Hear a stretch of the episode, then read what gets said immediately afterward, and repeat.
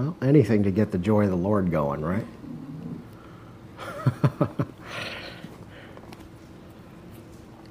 We're going to go ahead and continue on here in Luke chapter 22. See how much further we can get. We've been going through the whole book of Luke, and uh, I'm just itching to get it done. So let's see what happens.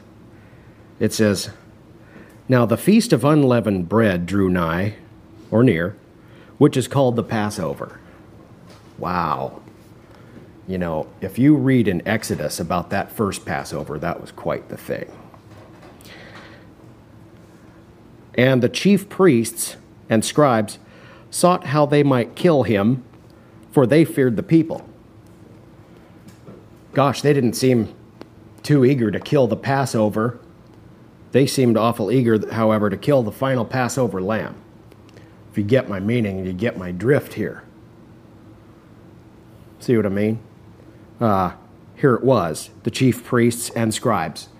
Again, those religious leaders super religious. Religious spirits now. Sought how they might kill him, speaking of Jesus, for they feared the people. Uh huh. Boy, I guess there were some other people there that wanted him dead as well. Verse 3 Then entered Satan into Judas, surnamed Iscariot, being of the number of the twelve, those twelve disciples. Isn't that something now? Satan himself entered into Judas Iscariot. Mm-hmm. That's what it took, didn't it? Betrayed. And he went his way, speaking of Judas here, and communed with the chief priests and captains, conferred with them, how he might betray him unto them. And they were glad and covenanted to give him money. Agreed to give him money, and he promised well, what a promise, huh? And sought opportunity to betray him unto them in the absence of the multitude. Looks like he was afraid of the people as well, in the absence of the multitude. That's something. You know, they gave him the 30 pieces of silver for this. Mm-hmm. He took a bribe. He was a thief and had the bag and bear what was put therein. But he was going to betray him to them in the absence of the multitude. I think that's interesting, just to stop there. Um, then came the day of unleavened bread when the Passover must be killed, or literally sacrificed. Now, this was a lamb that they would kill and then strike the doorpost and the lintel with the blood so that the death angel would pass over.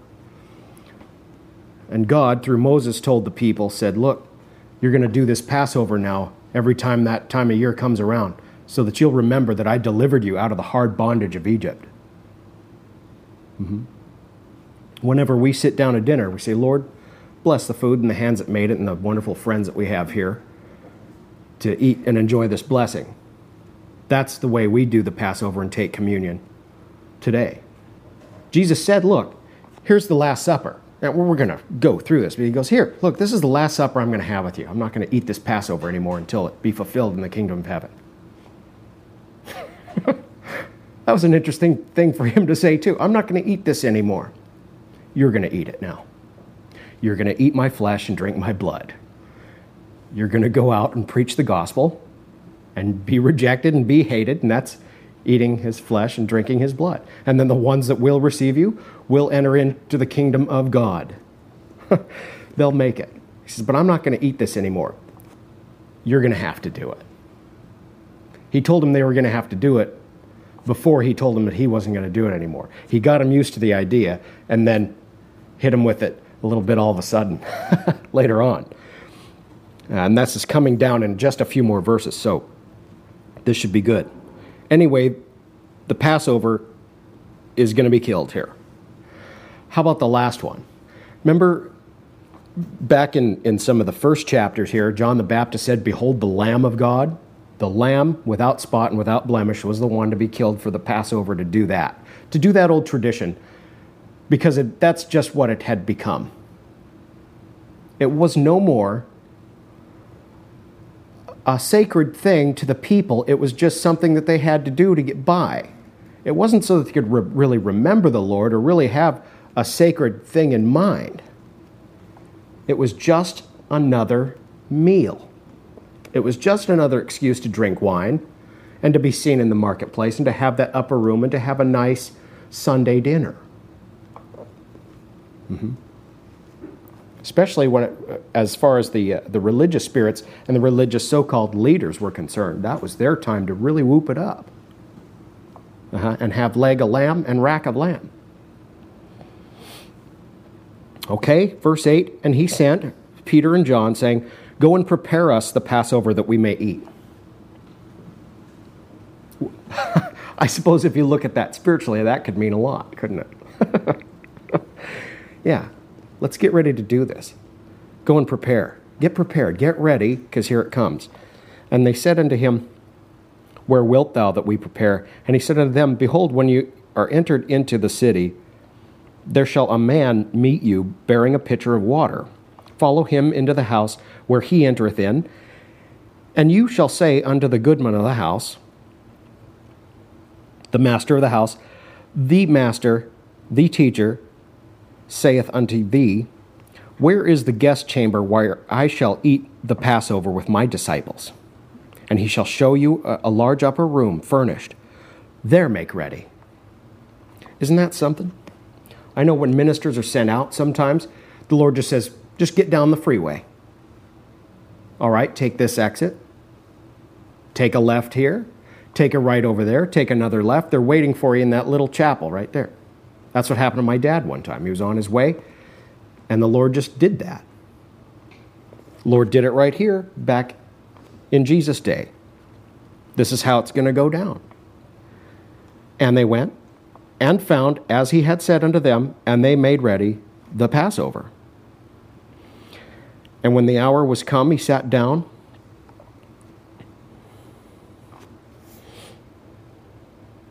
And the twelve apostles with him.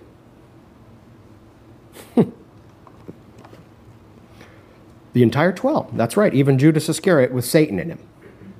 Mm-hmm. Pretty serious stuff here. And when the hour was come, he sat down, and the twelve apostles with him. And he said unto them, with desire,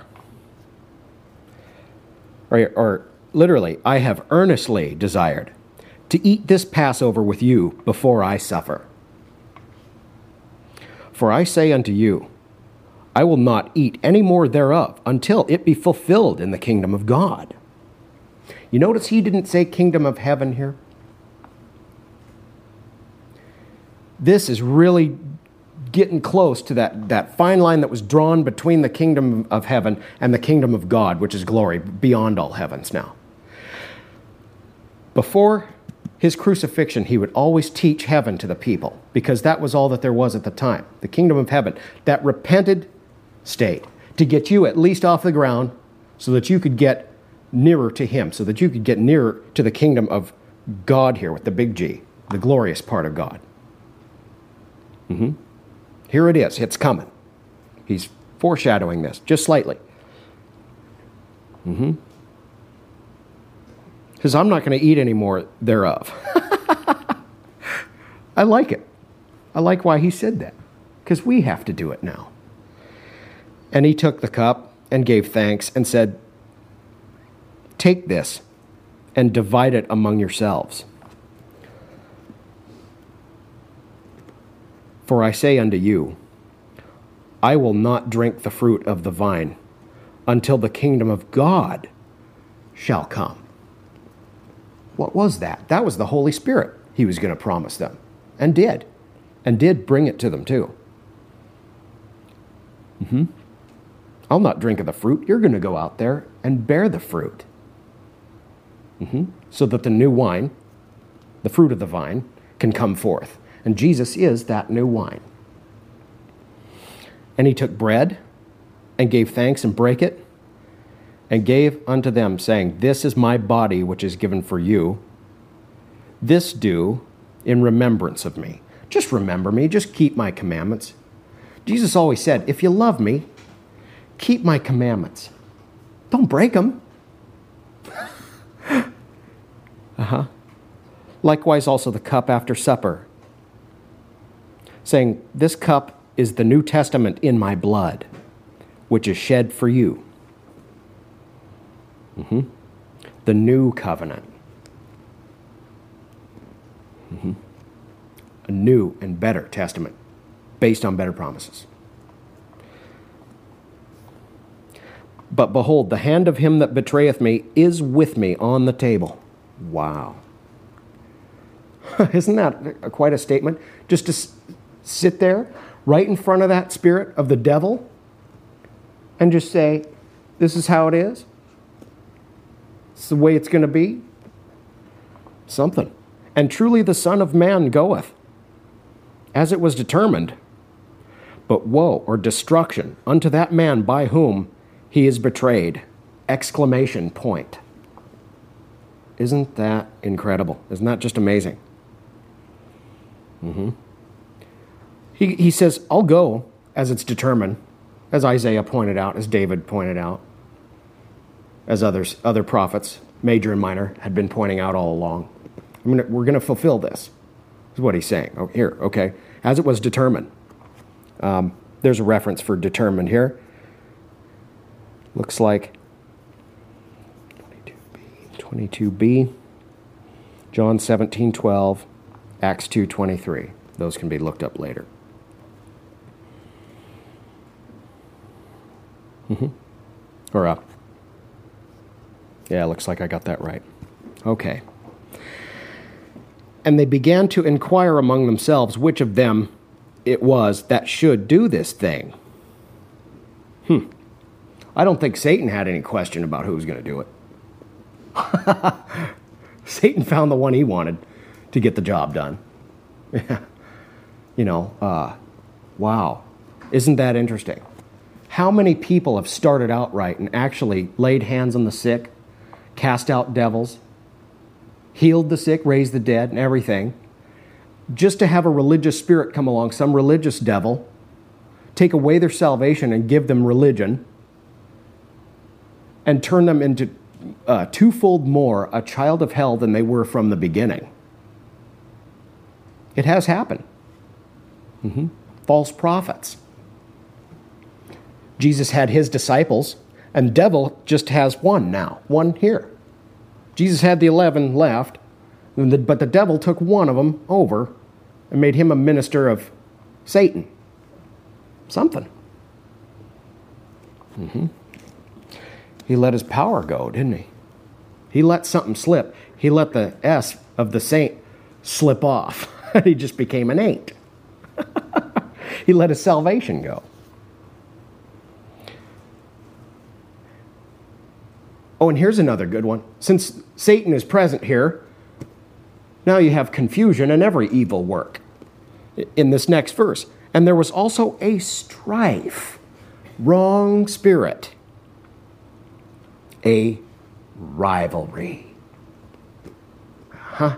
Who is the devil? He's an adversary. He's your rival. He's the accuser of the brethren, accusing the saints of God before the face of God day and night huh? A rivalry, a strife among them. Of course, there was strife among them. Satan was in one of them. That's how you knew. Mm-hmm. Didn't hadn't they already gone through this exercise before? Mm-hmm. And he said unto them, The kings of the Gentiles exercise lordship over them, and they that exercise authority upon them are called benefactors. In other words, the heathen out there have their kings and their gods and their little idols too. Today they're, they're rock stars and movie stars. Just a, a couple of examples right there. And a lot of people look to them to be their benefactor. Right now, there's a, a so called presidential candidate now that even Rush Limbaugh, tongue in cheek, is calling the Messiah. And I think you all know who he is. His last name sounds like Osama. Anyhow, this is what Jesus is talking about. All right? That their natural kings exercise authority over them. And people say, well, this is good. This is a good and right thing to have this king. He's a good and just king. He makes good decisions. He has a lot of wisdom. That's fine. He's a, he's a benefactor. He's, it's good that we have this king. He says, but you shall not be so. In other words, this, we're not having a worldly discussion here. This isn't a discussion about politics. This isn't a discussion about who has the most power among you. I look in this room today and I'm looking at a room full of spirit filled saints. True, born again Christians, first called Christians at Antioch, who have the Spirit. All of you are equal. I don't care who you are. From this little girl sitting there to the seasoned young lady over here. Any one of you are no greater than the next one. I'm ministering the word today, and I'm your servant. I'm here to serve you this Passover today. See? Mm-hmm. All right, since we're going to make that point, let's, let's go on in 26. But you shall not be so. Don't be like them. But he that is greatest among you, let him be as the younger, and he that is chief as he that does serve. See? Point well taken. Mm-hmm. Chief or leader. If you're led by the Spirit, you don't need another brother to come and be leader over you. you know what I mean? We all get to serve God as individuals. Another scripture says, Who art thou that judgeth another man's servant? To his own master he standeth or falleth. Uh huh some religious spirit had, had gotten in there. And Paul, I believe it was in Romans, had to tell the Romans, say, look, you don't go around judging one another anymore. The saints will judge the world, but not each other. That's what he meant. Another man's servant. Well, you all serve the man Christ Jesus. You all serve him. Why would I judge you? Because to your own master, Jesus Christ, you stand or fall. It's between you and God, not up to me. What you do. I got no business meddling around in any of your affairs, and I don't. In fact, most of you in this room could tell me right now, let me see a raise of hands, how many times have I've ever bugged you or gotten into your business and, and tried to, you know, get on the phone and, and mess you up real good. No hands? I'm glad. Because if there was one, I'd have to repent right now. Mm-hmm. That's how it should stay, too. If I ever end up bugging any of you, let me know.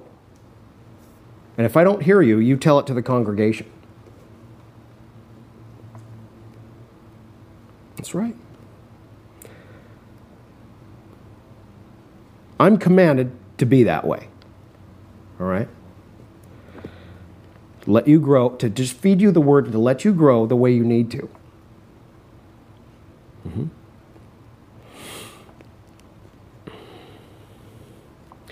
Verse 27 For whether is greater, he that sits at meat or he that serves? Is not he that sitteth at meat? But I am among you as he that serveth. He said, Look, I'm here to get you started. I'm here to give you what the Father's got for you. Jesus is telling them this I serve God. And before too long, I'm going to be serving the God in you. You want proof? Look in the book of Acts. Well, in Mark, hold on. If you want proof of that, you can look in Mark 16 16. Let's go turn over there real quick. Ah, this should be good.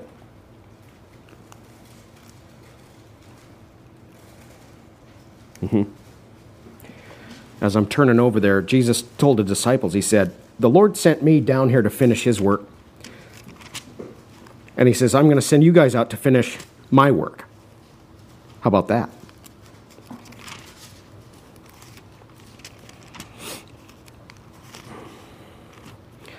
I got to get over there.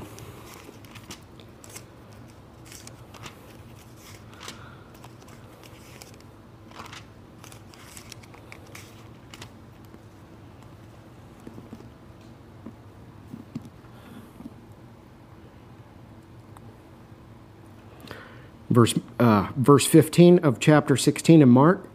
And he said unto them, Go you into all the world and preach the gospel to every creature. You go out and serve the Last Supper to them. He that believeth and is baptized shall be saved, but he that believeth not shall be damned. Condemned in the judgment. And these signs shall follow them that believe. Them that believed. In my name shall they cast out devils, demons. They shall speak with new tongues. It's for you today. They shall take up serpents. You will deal with the spirit of the serpent uh, on occasion, coming trying to come against you. The serpent is the one who tried to divide and did divide the mind of Eve back in Genesis. uh huh. That was a neat thing to cover. I think I'll do it again. Satan entered into that serpent, first of all. He had to have a body to inhabit, to speak through. Then he came to Eve and said, Hath God said that you may eat of every tree of the garden? He says, Well, what about this tree here? Well, we're not to eat of it. He says, yeah, I don't even want you to touch it or go near it lest you die. Die how? physically, but more important, spiritually. That second spiritual death is something. That's the lake of fire that burns forever, that eternal separation from God. Mm-hmm. Plus, God initially created man and woman, our bodies, to, live, to last forever. When she took that, the Lord shortened her life, put a curse on everything, took him out of the Garden of Eden to have to go and work it, work it out and sweat and toil. But the first thing that caused all of that was that one lie You will not surely die, for in the day that thou eatest thereof, you will be as gods with small g's. Knowing both good and evil. Oh, will divide your mind. Jesus said, A house divided against itself cannot stand. That's the first thing he does, doesn't he? He divides that mind.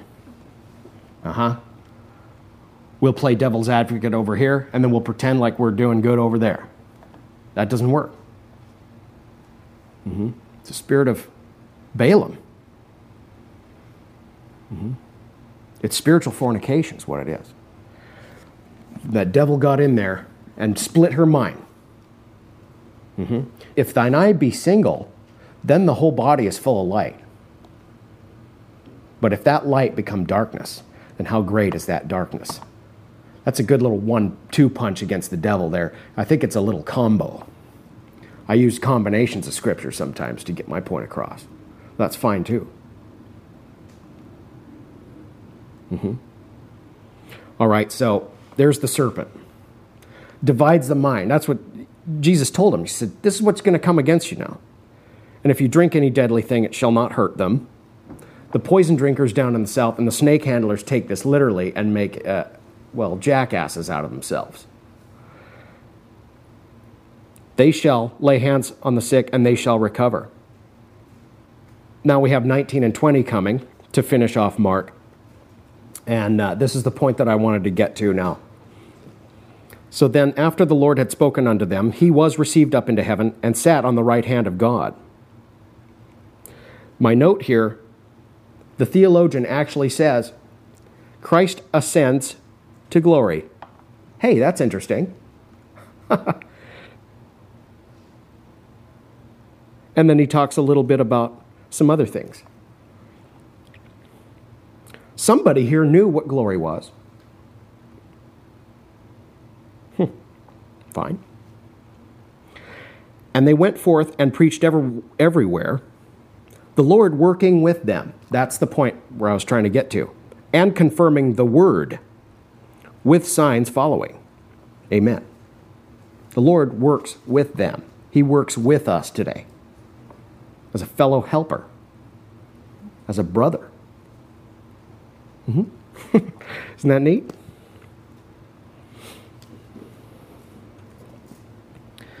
Let's go back to Luke 22, uh, verse 28 now. He says, I am among you as he that serveth. See, there it is. All that I said, all that to say this You are they which have continued with me in my temptations or during my trials. Mm-hmm. That was an interesting statement. You saw it through. I've known people who haven't saw it through and they're not in this room.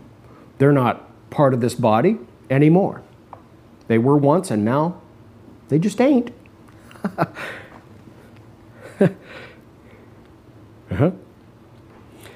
And I appoint unto you, I bestow upon you a kingdom as my Father has appointed unto me, or bestowed upon me. Mm-hmm. If Jesus didn't have it to give, what would we have today? Nothing. He has all the riches of glory. and so should we. I would or I pray that you prosper and be in health, even as your soul prospers.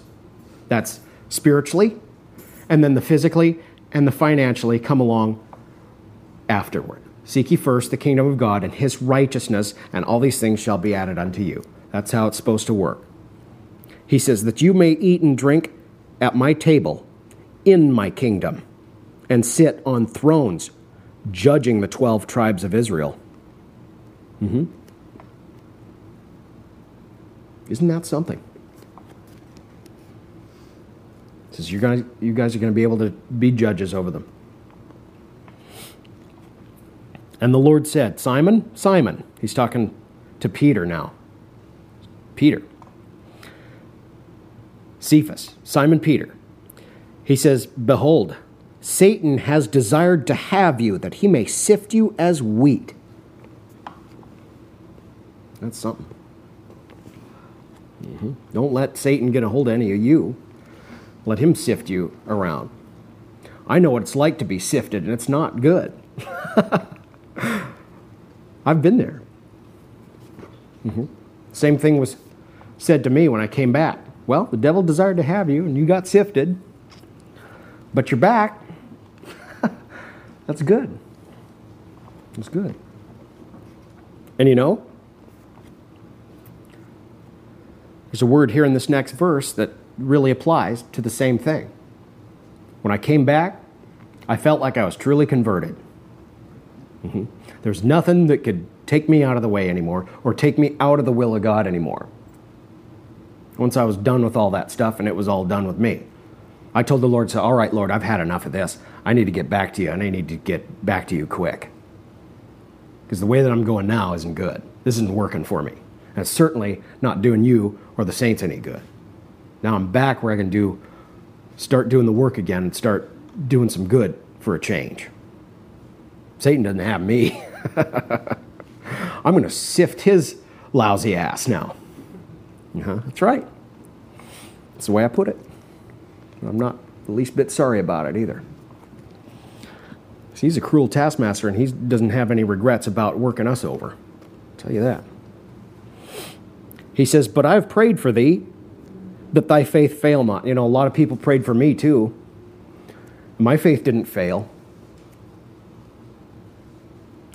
And when thou art converted, strengthen thy brethren. Mm-hmm. When you've turned again, mm-hmm. when you've done a full 180 and turned back to God. Uh huh. Yeah, when you're converted.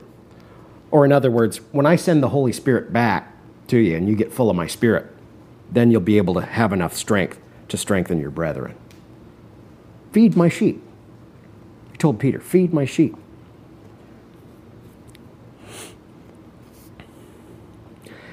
And he said unto him, Lord, I am ready to go with thee both into prison and to death. Oh, I'm just ready to martyr myself. Religious spirit talking here. Didn't he tell Peter, says, Thou art Peter, you're a rock, and upon this foundation will I build my church? What's Peter saying here? Well, I'm ready to go die. Well, you're no good to me dead. That doesn't work. If you folks can stay alive and do the work of God, you're better off than go out and try to martyr yourself. That doesn't work. Unless it's your time for God to take you home. You're no good dead. A living dog is better than a dead lion. uh huh. Yeah. And he said, I tell thee, Peter, the cock shall not crow this day before that thou shalt thrice deny that thou knowest me. mm-hmm. and, and he said unto them, When I sent you without purse and scrip and shoes, lacked ye anything? And they said, Nothing. Yeah, he sent them out. Don't carry your scrip, your backpack. It's the equivalent of today. And shoes, or too many pairs of shoes. Imelda Marcos. Yeah. Lacked ye anything? They said nothing. Yeah, the just shall live by faith. They went, he sent them out by faith and just to live off their anointing. He gave them a, uh, one whale of a good anointing, too, to, to heal the sick and cast out devils, and whatever else to do. Then said he unto them, But now, he that has a purse or a backpack, let him take it, and likewise his scrip, his bag. So take your wallet, take your backpack, and he that has no sword, let him sell his garment and buy one. Why don't you sell off the old filthy rags that you have in the natural and go buy a, a nice new clean one, a garment that's unspotted by the flesh. That garment those that are arrayed in white in the in the book of Revelation. That's what he's talking about here. Uh-huh. Buy a sword. The sword of the Spirit is the word of God. Quick and powerful and sharper than any two-edged sword. I'm drilling this into you folks, just like it was drilled into me. okay? Buy one. Yeah. I counsel thee to buy of me gold tried in the fire, purified seven times. It's in Revelation. It's good. That's good stuff right there. He says, For I say unto you that this that is written must yet be accomplished in me. Accomplished being fulfilled. And he was reckoned among the transgressors, for the things concerning me have an end when he said, And he was reckoned among the transgressors, he was quoting from Isaiah 53 12. Okay? The fulfillment of prophecy. And they said, Lord, behold, here are two swords. just two? Oh, no, not just two filthy little uh, dinky natural swords. And he said unto them, It is enough. That, yeah, that'll do. With the idle talk. That, that's enough idle talk for now, in other words. So, sort of tongue in cheek, he told him, That's enough. I've heard enough foolishness from the likes of you. Mm-hmm. At that point, it, it was still true. They didn't really get it until they got full of his spirit. Then it began to teach them all things. and They began to really wake up. Mm-hmm. That's enough. if I were the Lord, I said, Well, there are 11 good swords here. It's just you need to have somebody take you out of your sheaths uh-huh, and go after this one other anti sword over here. Mm-hmm. Well, but that's just me. And he came out and went as he was wont, as he was accustomed to to the Mount of Olives, and his disciples also followed him. And when he was at the place, he said unto them, Pray that you enter not into temptation. Interesting.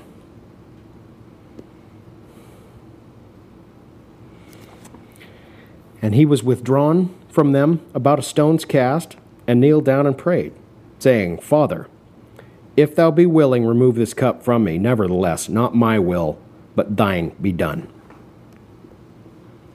Jesus really had to get that flesh out of the way there, didn't he? He said, I'd rather not have to do this, but I, will do it anyway.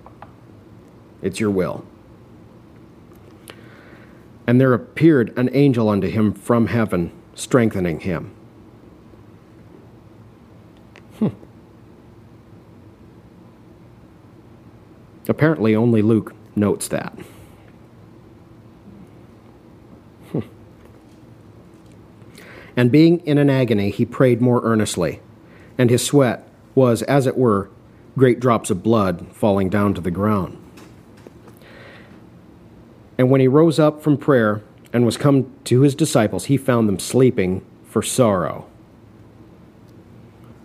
Isn't that interesting? Guess they'd rather sleep than to, to have to deal with the sorrow of the situation. Actually, those of us here today, if we were, found ourselves in a situation, probably rejoice. Well, here we go. Good things are about to happen. Let's rejoice instead. uh huh. Sorrow of the world. Right here. The world. Oh, our master's going to be taken from us today. Elisha just said, I know it. Just hold your peace. In other words, stop talking at me. I already, Lord's already shown me what's going to happen. You know, I don't need you uh, messing around in it. uh-huh. And he said unto them, Why sleep you? Rise and pray, lest ye enter into temptation. Uh huh. Better. He, told these guys, he said, Look, you're going to have to stay prayed up all the time, lest you enter into temptation. You're going to enter therein. Huh. You enter into temptation. It's not a sin to be tempted, but when you enter into the temptation, that's where sin comes in. And then sin brings forth death. Yeah. The wages of sin is death. That's why God told Eve, In the day that you touch it or eat thereof, you will die, because that's a sin.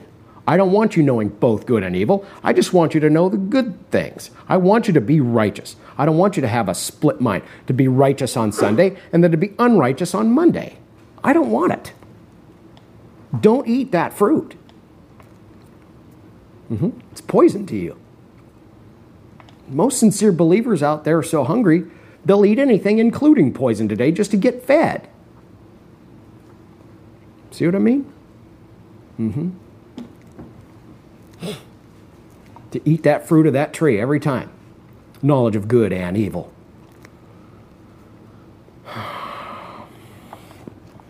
That's what took Satan out. I think he was the first one to bite down on that fruit. Mm-hmm. I will be like the Most High, he said. Uh huh. I'll substitute for him. I'll be as God. In other words, he promised Eve, he says, You and your husband here will be as gods, knowing both good and evil. They didn't need to know the evil part of it. That wasn't, they weren't designed to contain evil. The Lord designed our earthen vessel here, this body, to be the temple of the Holy Spirit, not to be the temple of anything else. Mm-hmm. That's why the old man has to die. That original sin has to die out. So that we can bring forth the, the gifts and the fruits of the Spirit, the good things of God, that good fruit, and sow that good seed out there. Mm-hmm. Not like the natural man in his church that goes out and sows uh, tares among the wheat, even if there's enough grain to go around. Mm-hmm.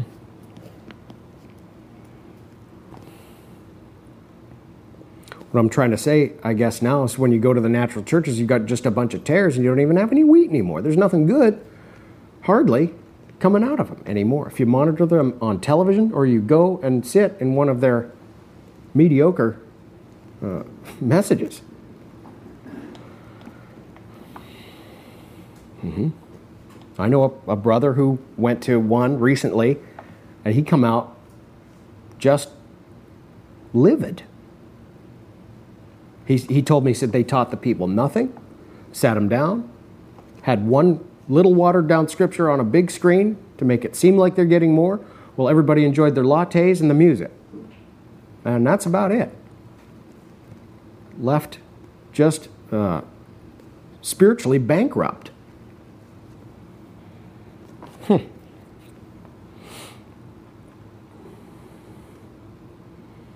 Okay, so temptation.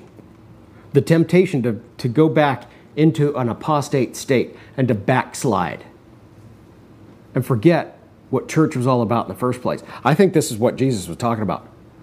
Stay prayed up. Don't let your spirit slip out. Don't let anything slip. Mm-hmm. Don't be black backsliding. uh-huh.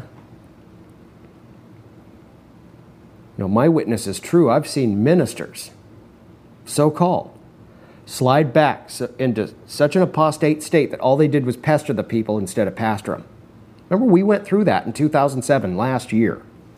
God, God cleaned house on one that did sleep and enter into temptation. In fact, several different ones.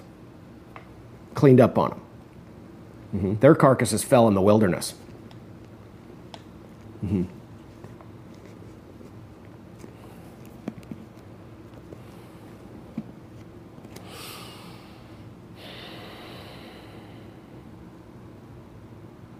It's up to them.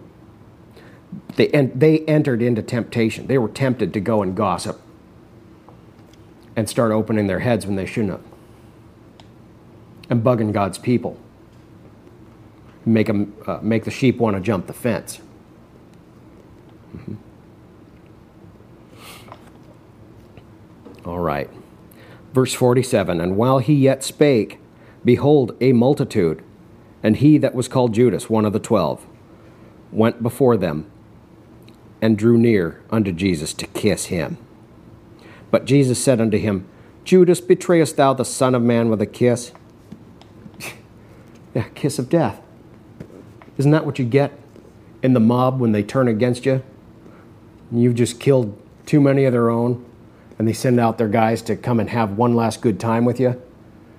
And then when they got you good and screwed up, they bring you into a place and all gives you hugs and kisses and then a bullet to the head. It's called the kiss of death. Mm-hmm. Watch Goodfellas. They did it to the Joe Pesci's character in Goodfellas. They gave him the kiss of death. Mm-hmm. Just when everything seemed hunky dory, yeah, we're going to make you. We're going to make you a made man. Yeah, they made him dead, face down on the floor with a bullet to his head. Kiss of death here. Something. Hmm, beware when all men speak well of you. That's the kiss of death. Marvel not if the world hate you. That's life eternal. right? Isn't that something? Yeah. When they which were about him saw what would follow, mm-hmm, what was going to happen, they said unto him, Lord, shall we smite with the sword?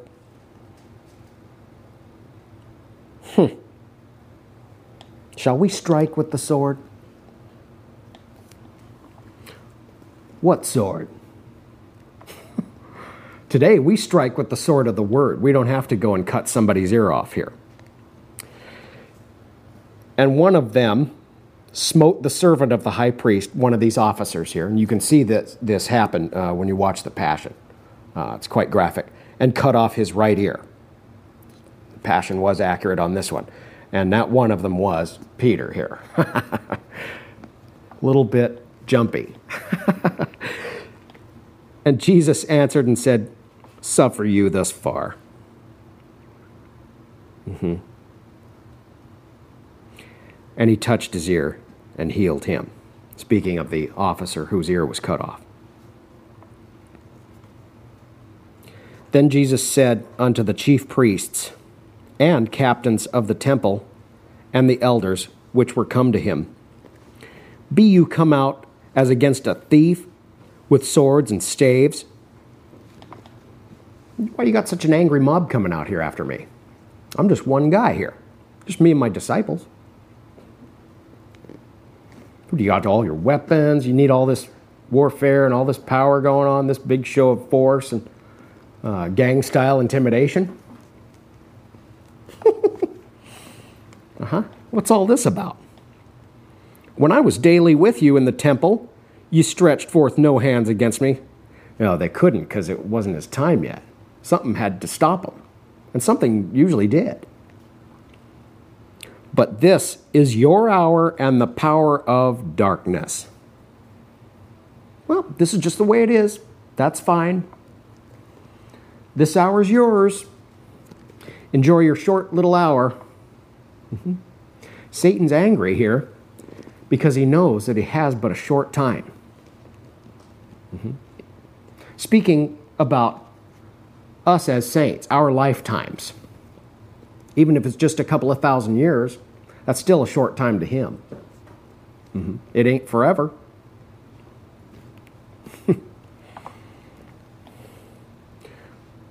we have eternity. The devil ain't got forever. That's something we have that he doesn't. We have eternal life. He doesn't. Mm-hmm. He gets to go back down to the pit, and we get to enjoy pleasures evermore. How about that? So, yeah, he's angry because he just has a short time left for all his kicks and all his shenanigans. Uh-huh. All we have to do is endure and overcome through that time. We get our reward and we get to move on. We get to go home to glory where we belong. Then took they him and led him and brought him into the high priest's house. And Peter followed afar off. He was afraid of what people would think about him if he were to be associated at this point. He still had that natural mind. Mm-hmm. And all he did for three and a half years, more or less, walking with Jesus Christ, was follow him, but in a religious spirit. Remember, Jesus told him, when you're converted, then you'll be worth something here. Then you'll have something to say. Then you'll be able to strengthen your brethren. Right now, you're not doing anybody any good. You're just a hanger on, just a dead weight being dragged around.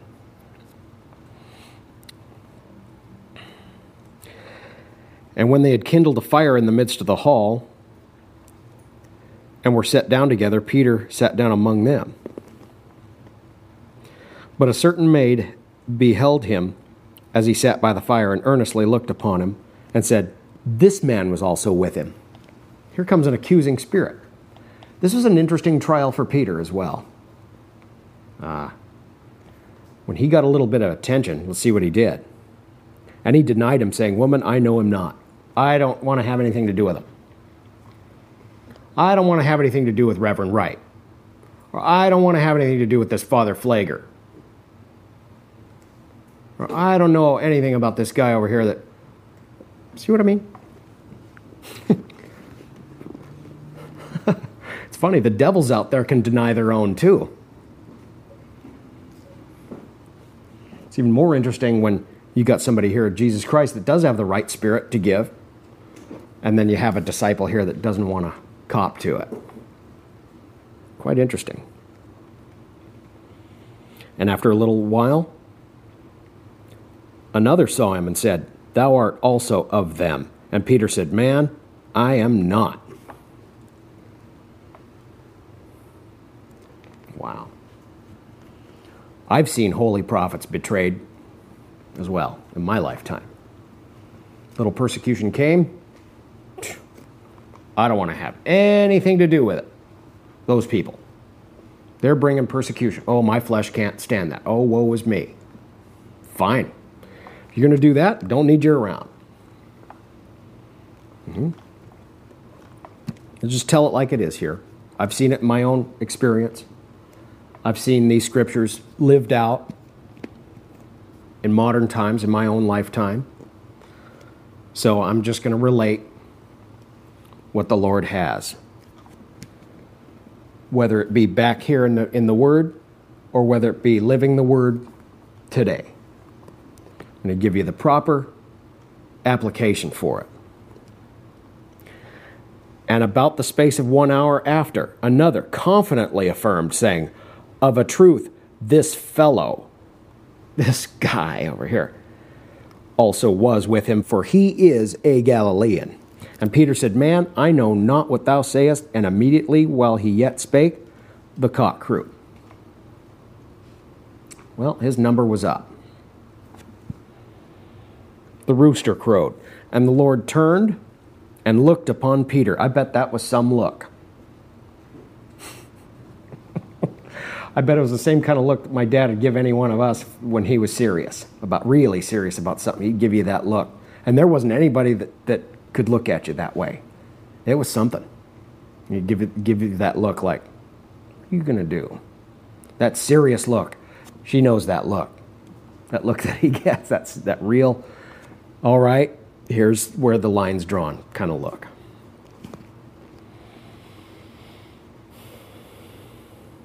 And Peter remembered the word of the Lord, how he had said unto him, Before the cock crow, thou shalt deny me thrice, three times. And Peter went out and wept bitterly. Good for him. Mm-hmm. It was probably the first time that Peter had ever, ever felt a tender emotion in his life. He was an old, rough, tough, cursing and swearing fisherman. Mm-hmm. An old, salty sea dog. That's the kind of men and women God wants to save.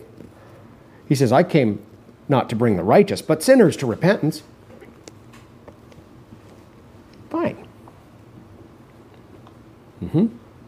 So good. Peter went out and wept bitterly. It's about time. Get all that gall and all that bitterness gone. uh huh. Wine mingled with gall at this point, right? Mm-hmm. And the men that held Jesus mocked him and smote him. Well, fine. And when they had blindfolded him, they struck him on the face and asked him, saying, Prophesy, who is it that smote thee? Mm-hmm. Man. Prophesy.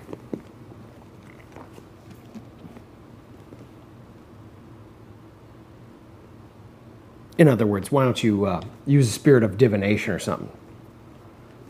Name the guy that was hitting you right here. Blindfolded. They kidnapped him.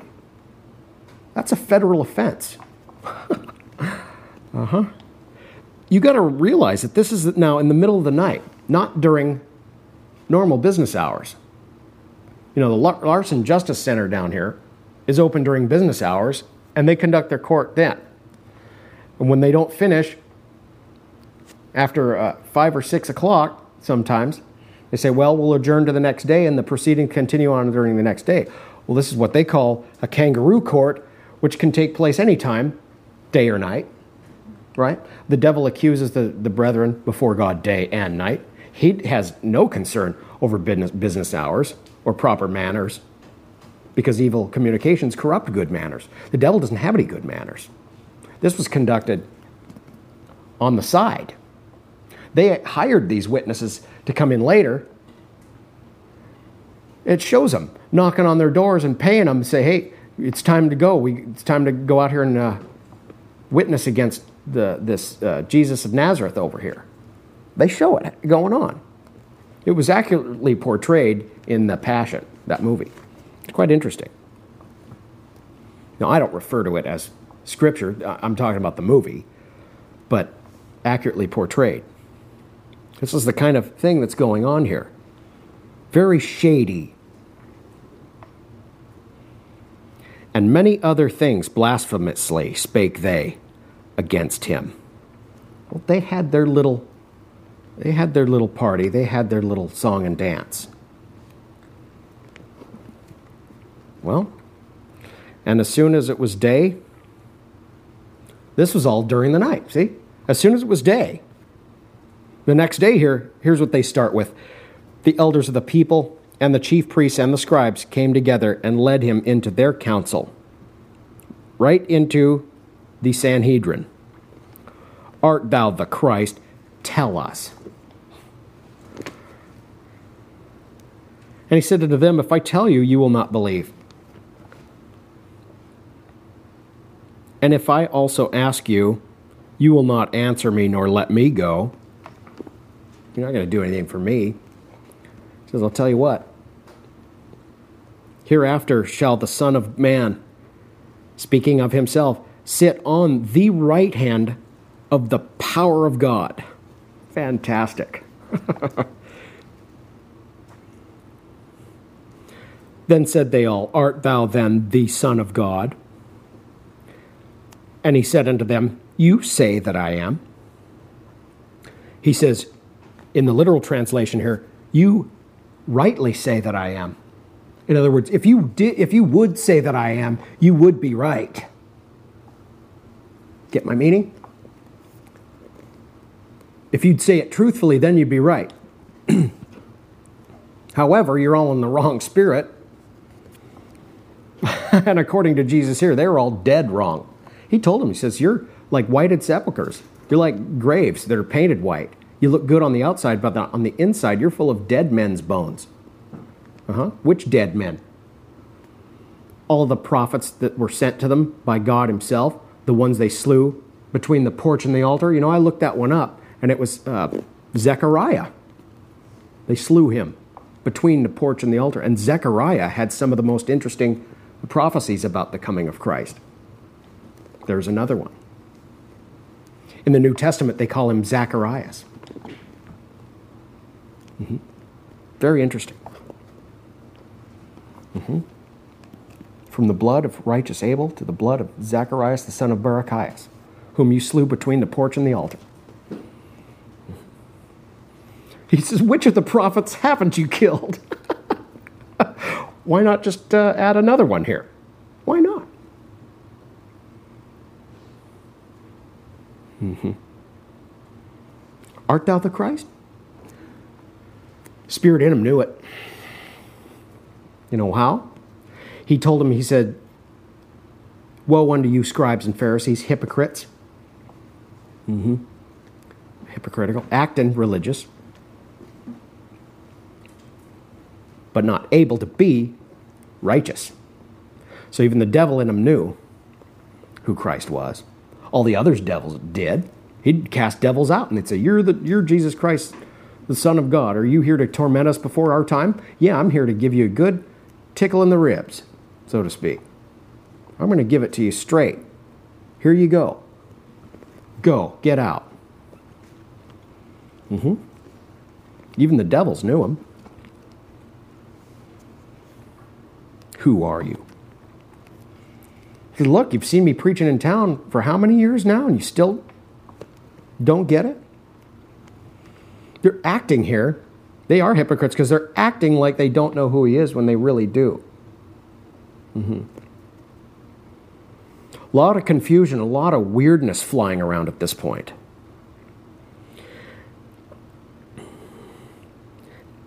And according to Luke here, he says, They said, What need we any further witness? We don't need any further testimony, no further questions, for we ourselves have heard it. For we ourselves have heard of his own mouth. Mm-hmm. Fine. Well, all of this had to be fulfilled. Why not seal it for good? And the whole multitude of them arose the whole assembly, and led him unto Pilate. Why? In most cases, and this was one of them, only the Roman governor could pronounce a death sentence. Hmm. I guess that's why the devil had the power of death. These guys here were full of the devil. Jesus told them, You are of your father, the devil, and your father's works you will do. And here they are fulfilling what he just told them they would do the absolute work of the devil to try to des- destroy the Lord's anointed, Holy One. Mm-hmm. They tried it with Moses. The devil tried it with Moses, tried to kill him off.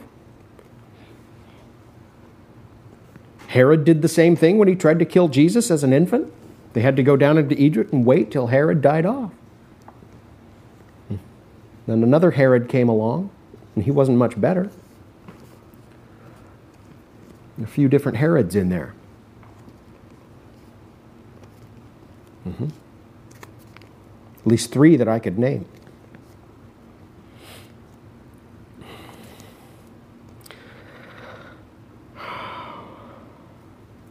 Isn't that something?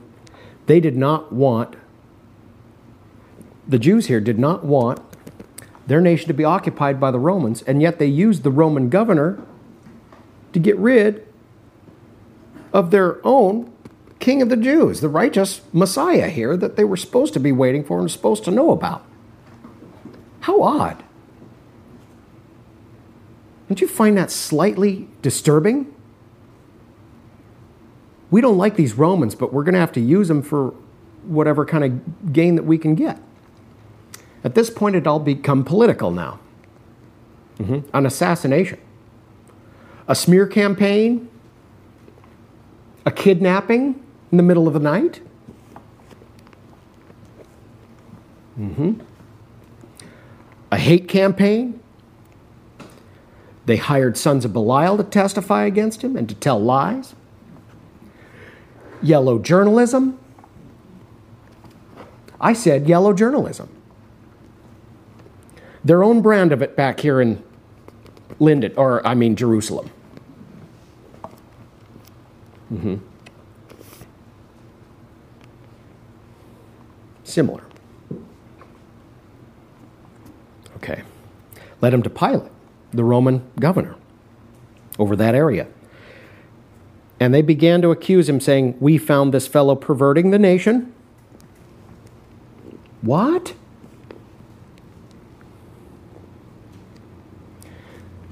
go to somebody, just ask anybody in certain religious areas if their priest is uh, perverting the nation today through a, a scandal of some kind. Y'all know what I'm talking about. Jesus never did that. And forbidding to give tribute to Caesar? No, he didn't either. Now, that was a lie of the devil right there. He said, Render unto Caesar the things which are Caesar's. That's his picture on the penny, isn't it? Well, give him his uh, gall dang penny then. Render unto God the things that are God's. How about that? You present your bodies holy, acceptable, without spot, blameless, as a living sacrifice to the Lord. That's how you do that. That's how you give everything to God that He's got coming and just remember him every time you sit down to dinner and remember him every morning when you wake up and seek him. Uh huh. And all those other things to get God's attention. Just remember him and, and keep his commandments and love one another. I'd throw that in too. That's how that works. Saying that he himself is Christ, a king. Look how they twisted everything around. Now it's just a bunch of political garbage and jargon flying around now. Well, he says he's, you know, he says he's the king here, so that must mean he doesn't care anything about Caesar. No. Jesus told a couple of guys, just go down and get a couple of fish and we'll go and pay our taxes. You, you go down to the pond there, you grab the first couple of fish that you can get, and you'll find enough uh, money in their mouth, in the fish's mouth there, to pay our taxes. Jesus and Peter paid their taxes. They paid the taxes. Gosh, that might be just the occasion that they needed to meet Matthew, who was a tax collector for the Romans. Isn't that interesting? Ever thought about it that way? He was a tax collector. They, they called, a, called him a publican. The Jews hated the publicans because they were Jewish people who collected taxes for the Romans. uh oh. uh huh. And th- these are the people that Jesus sought out, the unpopular ones. Take note. And Pilate asked him, saying, Art thou the king of the Jews? And he answered him and said, Thou sayest it.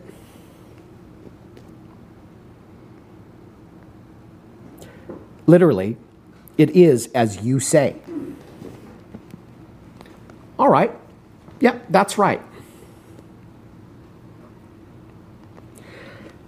When you read John, there's another little bit of dialogue there where Jesus tells him, and it's in the Passion too, depicted accurately. during that scene, he, t- he tells Pilate, he says, Look, I, yeah, I am the king of the Jews. However, my kingdom, this is so important, my kingdom is not of this world. Mm-hmm. He said, The kingdom of God is going to be within man.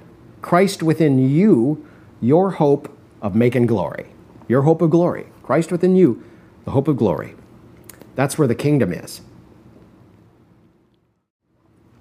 Then said Pilate to the chief priests and to the people, the crowd at this point, I find no fault in this man.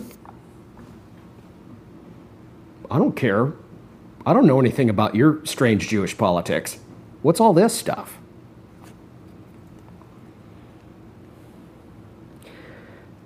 And they were the more fierce, fierce, incontinent, despisers, boastful, proud, haters of God, disobedient to parents, implacable, unmerciful. Look up a few of those, and you'll get the spirit behind this fierce spirit here, saying, He stirs up the people, teaching throughout all Jewry, all Judea, beginning from Galilee to this place. He's been hither and yon everywhere doing all this, stirring them up. well, the religious leaders didn't have enough spirit to get anything going or to stir anything remotely uh, worth anything, anything good.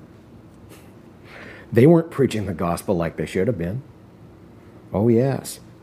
They had forgotten that their job was to serve the people, not to rule over them and become political leaders and, full, and, uh, and powerful and more knowledgeable, supposedly, than any Galilean. They hated it.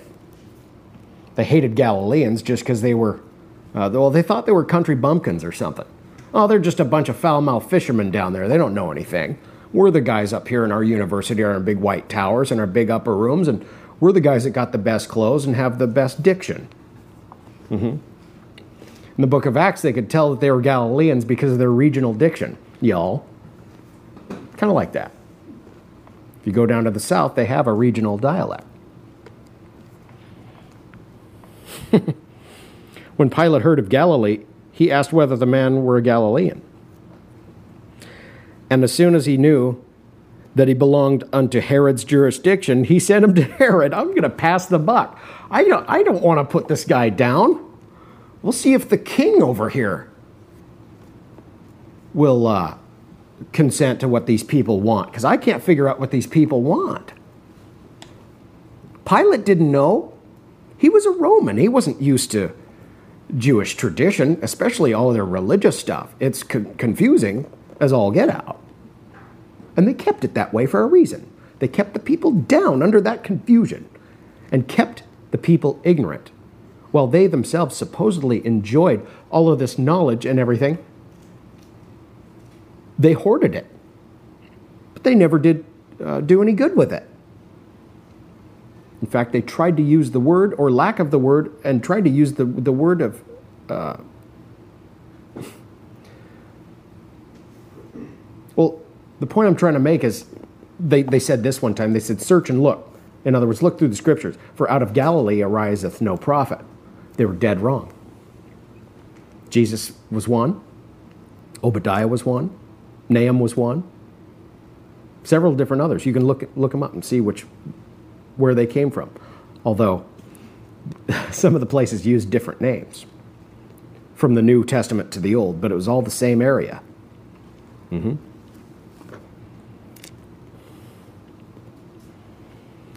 Nahum was one because Capernaum contains Nahum's name.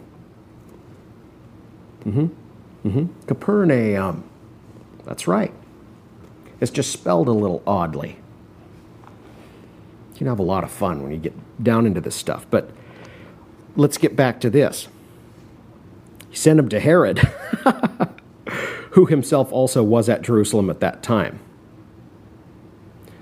Now, this becomes very interesting. And when Herod saw Jesus, he was exceeding glad, for he was desirous to see him of a long season. He'd been waiting to see him for a long time. because he had heard many things of him. Yeah, I'm sure he had. Word had gone out about Jesus all over the place by this point.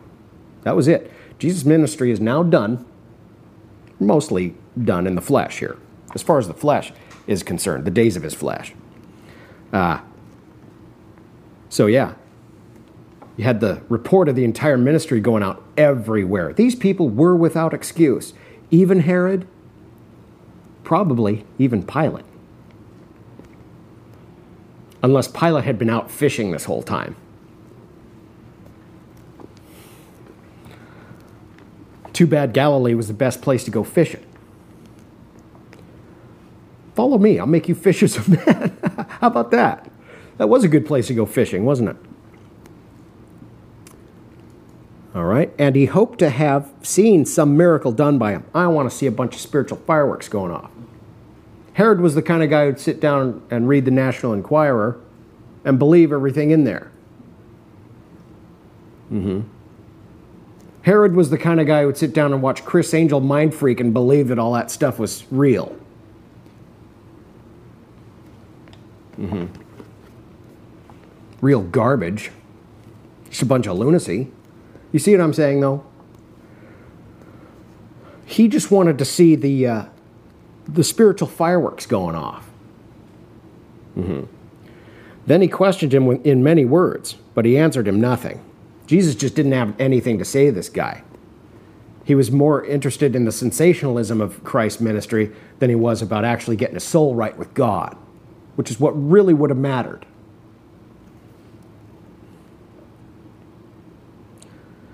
And the chief priests and scribes stood and vehemently accused him, trying to get Herod to do something. Well, Pilate won't do anything, so we'll bring him over to this guy. Maybe this guy will sympathize with us. And Herod, with his men of war, set him at naught, treated him with contempt, and mocked him, and arrayed him in a gorgeous robe, and sent him again to Pilate. Just sent him back. Oh, thanks, Pilate. We, uh, we enjoyed your little uh, goofy session here. We had a fun time. Now we're going to send him back to you in a nice robe. He doesn't look so good at this point.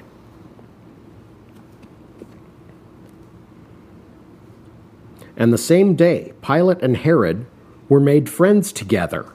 Oh, strange bedfellows here. For before, they were at enmity between themselves. This is still, to me, and I admit this, still boggles my mind.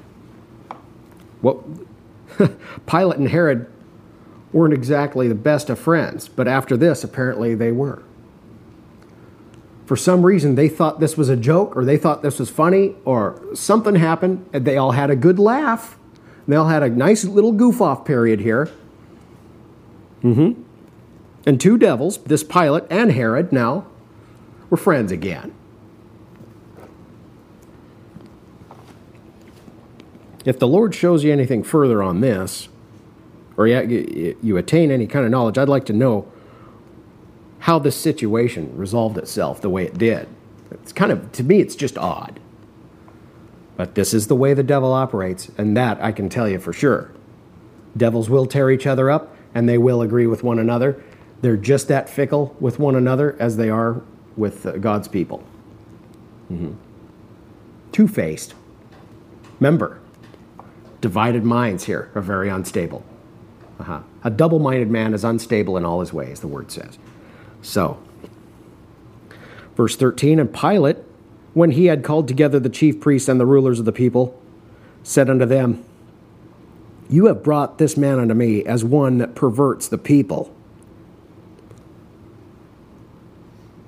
I'll tell you what. It was these chief priests and rulers that were perverting the people. And Jesus told them so. He told them everything they were doing wrong. He says, By your tradition, you transgress the law. That whole Corban thing. Getting children to pay off their parents so they wouldn't have to honor them anymore. Mm-hmm. Or take the debt upon themselves and swear it to God instead of to the people they were supposed to pay the debt to. That was Corban. It was one of the, the well, the first commandment with promise of eternal life that you live long upon the earth and have life eternal, with promise of life eternal, that children should obey their parents, for this is right in the Lord. In the original transcripts, it means the promise of life eternal. Mm-hmm. Yeah, the first commandment with promise. Mm-hmm. Life eternal promise thereby. Uh, this is neat.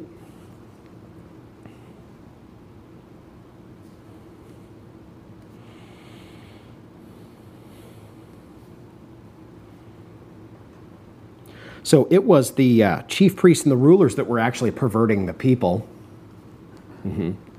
You remember all through the Gospels, you read about how if, if Jesus was teaching in the synagogue or in the temple, somebody with an unclean spirit would be sitting right there in church to bug him, to annoy him, and to distract him and interrupt what he was doing.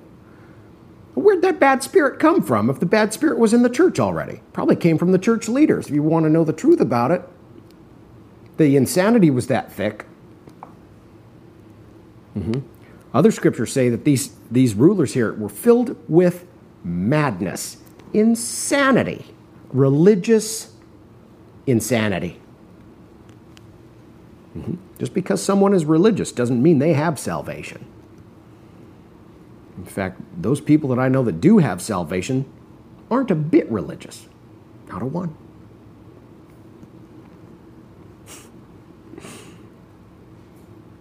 That's how you know. somebody's too religious, stay away from them. Either get them converted or get them far from you. Avoid them. Mm-hmm. If they want to be ignorant, let them be ignorant. You want to move on with the Lord? You're more than welcome to. He says, uh, Okay, so Pilate said unto them, You've brought this man unto me as one that perverts the people, one that misleads them? Mm-mm. And behold, I, having examined him before you, in other words, I, I had my soldiers beat the crap out of him earlier with their all their stripes and everything. That's what examined is.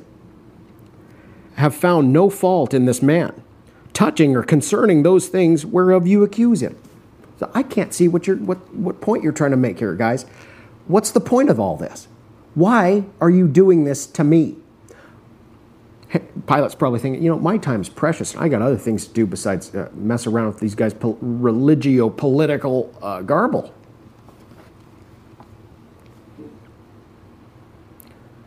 He says, he goes on to say this No, nor yet Herod, for I sent you to him. I sent you to him.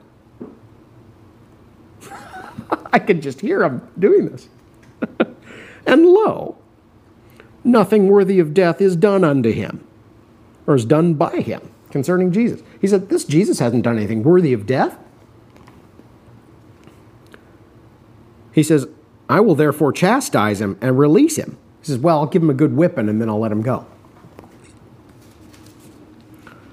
For of necessity he must release one unto them at the feast. Hmm. Their tradition was is that Pilate would release a Jewish man out of a Roman prison once a year or something like that. Says, well, so you got this tradition, I'll just release him to you. And they cried out all at once, saying, Away with this man, and release unto us Barabbas.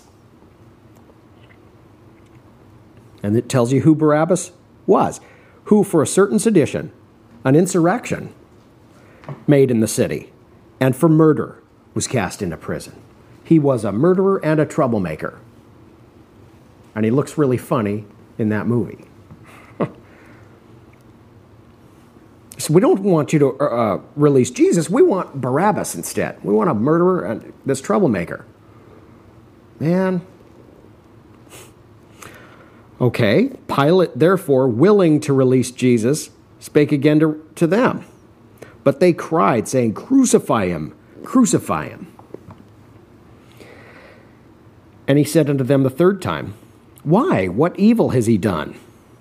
I have found no cause of death in him, no reason. I will therefore chastise him and let him go. And they were instant with loud voices. Isn't that something? That's just devil's tactic number one right there. Come at you full force with all the noise and all the bluster he can muster. That's just what he does to try to knock you a little bit off your game. Hmm. Everything he can throw at you all at once, real loud. He thinks if he screams louder than anything else, then he can stop you from hearing the voice of God. Don't let that happen to you. Paul told the Hebrews one time, he says, You're dull of hearing. What happened? It's probably the devil coming at him with all these loud noises. Uh huh. yeah. Well, some of them were probably standing here. Some of the ones that Paul had to talk to later on were probably standing here making the same loud noises. They were convicted in their heart, and he said, Well, what do we do then? Peter had to tell them, Well, repent, be baptized, and be filled with the Holy Ghost then. That's how it started working. They got rid of their loud noises and settled down a little bit. Some of them. It's interesting. Instant with loud voices. Let me see. Um, just insistent with loud noises. You know, the devil has his revival going on, and it's going full steam ahead. He's doing everything he can with all of his loud noises and all of his bluster and all of his so called signs and wonders to let you know what he thinks about certain things. Mm-hmm. He insists that he, he's right, even though he knows he's dead wrong. That's insanity.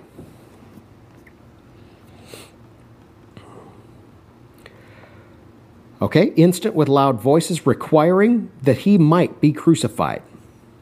And the voices of them and of the chief priests prevailed. Well, if God's people don't stand up for what they believe in, and we've all taken our stands here, but if God's people don't start standing up for what they believe in, then some other voice is going to prevail out there. I'll tell you what, in this room, in this camp, and in this body, it's not going to prevail. There's enough of us that are going to continue on into the end to make sure that the voice of the devil around here never prevails. You with me? Mm-hmm.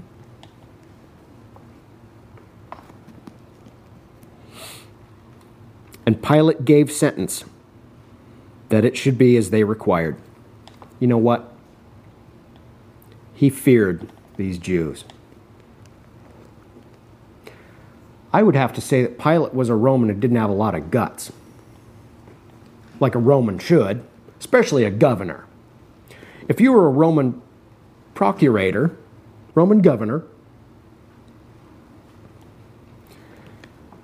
you had made governor by whipping everybody up the ladder to governor, including to being captain of a legion, centurion, whatever. You had to whip all those guys to get up above them.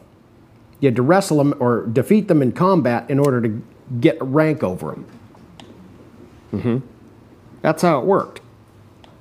You climbed the ladder the hard way. Somehow he'd lost his guts here. Mm-hmm. Well, I wouldn't expect a natural man such as Pilate himself to be able to resist those devils that were in not only Judas, but the scribes and the Pharisees. The rest of the people were overtaken with it. The people just mirrored the, what the scribes and the Pharisees did because if they went against them or dissented, then the scribes and the Pharisees would kick them out of their churches and start a bunch of trouble with the people. The people were afraid of the leadership, and Pilate was afraid of this multitude here and the devils that had entered into him. Remember, Satan himself was in Judas already, still running around town.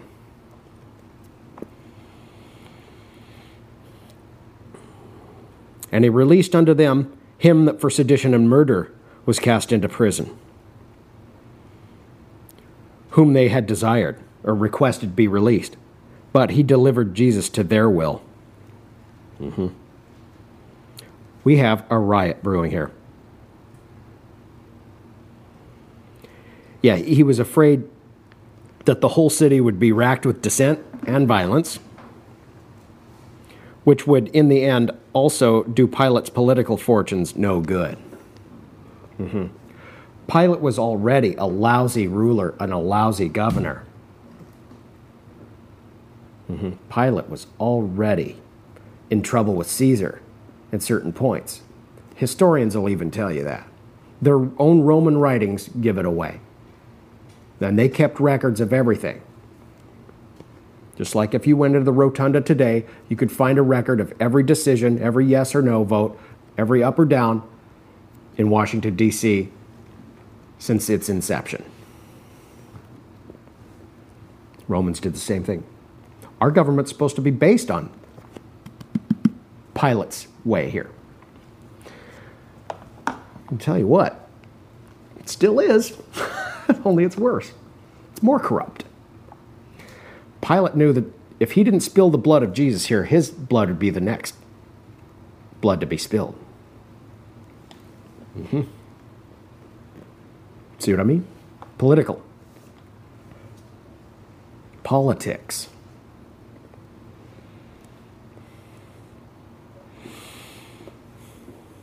All right, verse 26. And as they led him away, they laid hold upon one Simon, a Cyrenian, an African Jew, coming out of the country, and on him they laid the cross that he might bear it after Jesus. Uh, well, they beat on Jesus so bad that they needed somebody to help him carry his cross, as far as we know. You know, it turns out later that this Simon, the, uh, the Cyrenian, had daughters that prophesied.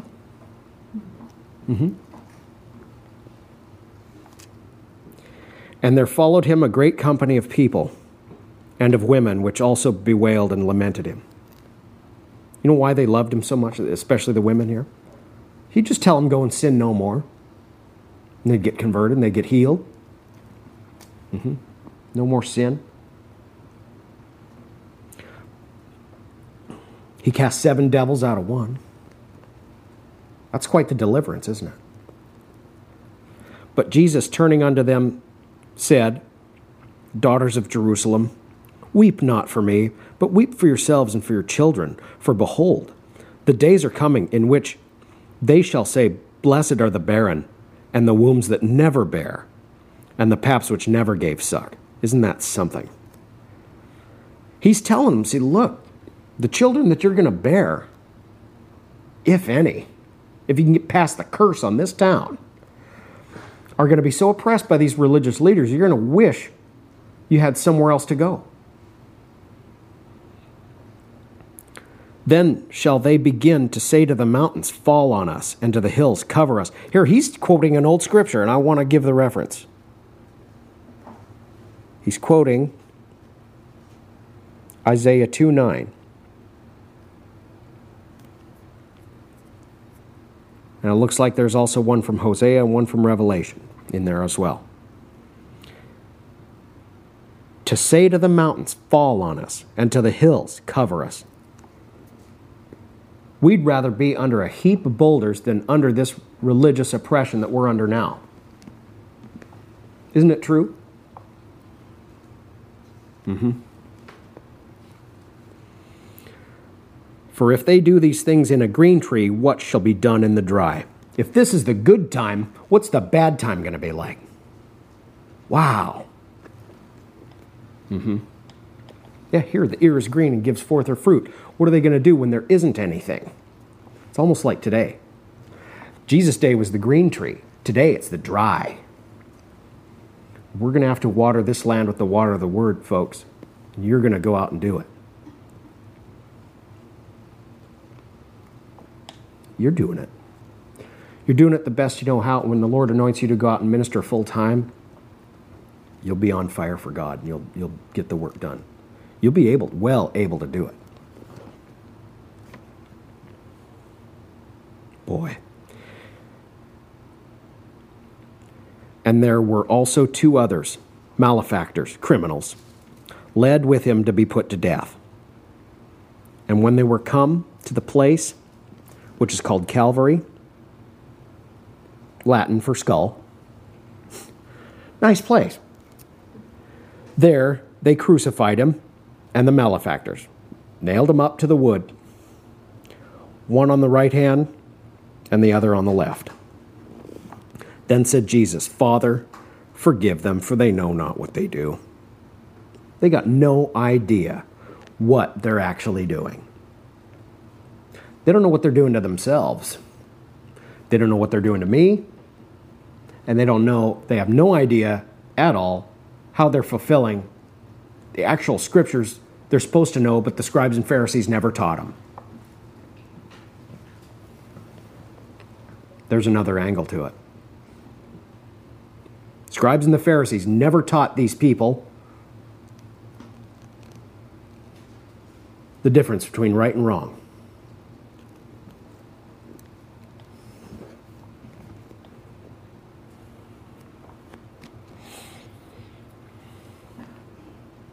Only convinced them to do things that were wrong and try to tell them, no, you're doing the right thing.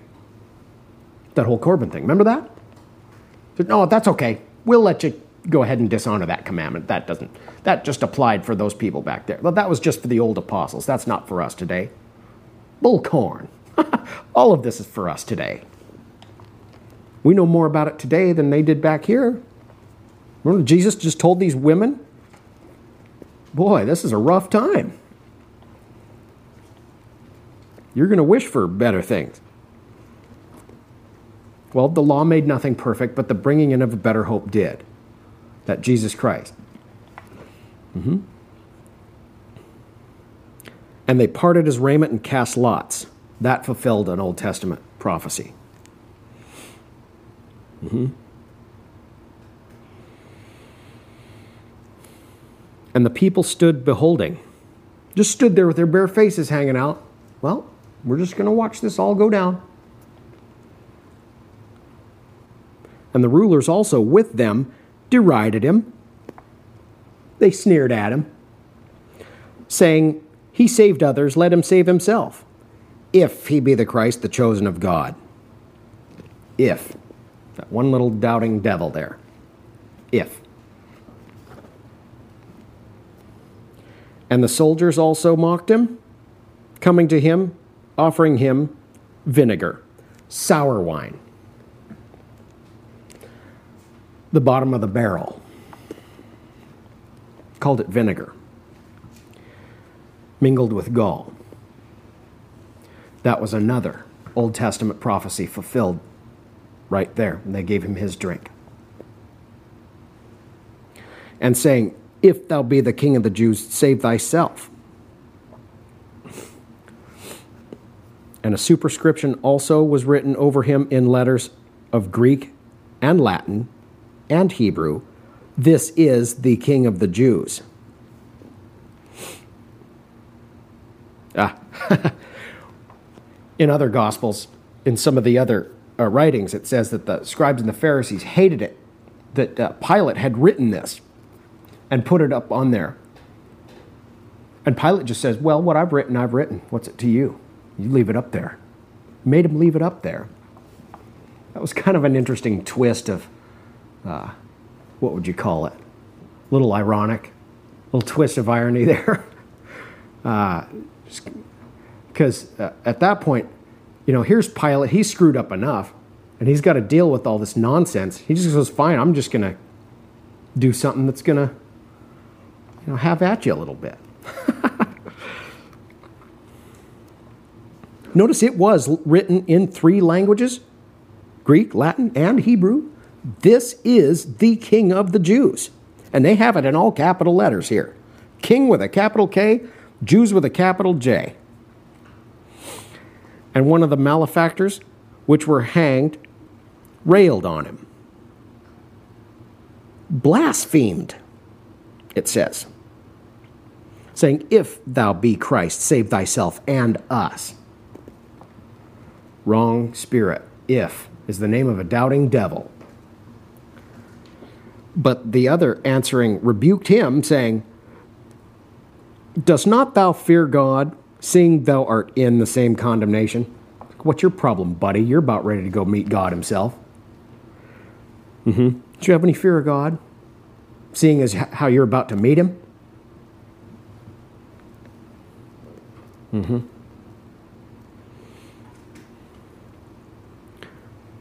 And we indeed justly, this is the criminal still talking here, for we receive the due reward of our deeds.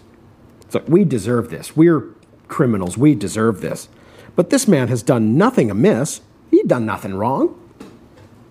Even the mind of the criminal here had a cleaner conscience and a cleaner attitude towards life than did these so called religious leaders. How many of our religious leaders today have we caught in scandals? I have sinned and then go back the way they were and, and try to resume business as usual? Being forever in the mind of man, lousy examples. Now, if they get it straight with God, that's great. But who's going to believe them anymore? Loads of them. Who's going to believe them anymore?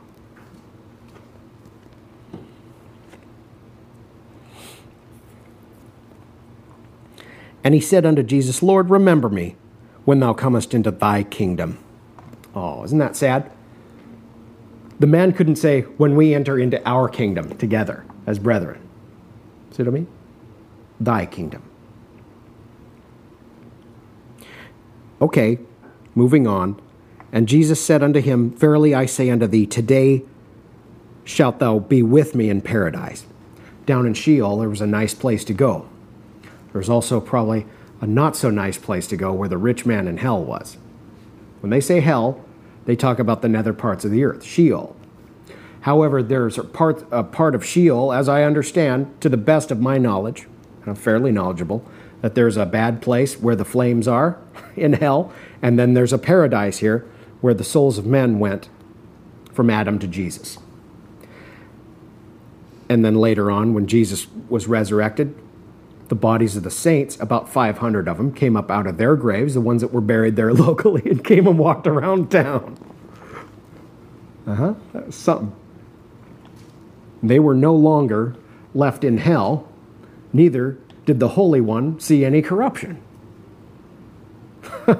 he was only there for three days and he didn't stink too bad. He resurrected real nice, body and soul. Mm-hmm and then released those captives that were in this paradise here and opened up the kingdom of God to them. So now we've come full circle. You notice he told them today, that's all he gave them. What happened later on, that's between this man and God here. You know, Jesus did go down and preach to those captives down there in paradise, to the souls of men as though they were still living. And whether they heard or whether they forbear, that's between them and the Lord as well. I really don't have anything more to say on it. I wonder if this guy here did get it right. But again, I don't have any further knowledge to give on it. And it was about the sixth hour and there was a darkness over all the earth until the ninth hour. And the sun was darkened, and the veil of the temple was rent in the midst. That's a good one. Mm-hmm. Back in the temple, they were doing the, the service of the old law with all the instruments and the sacrifices and everything. At least they were supposed to have been.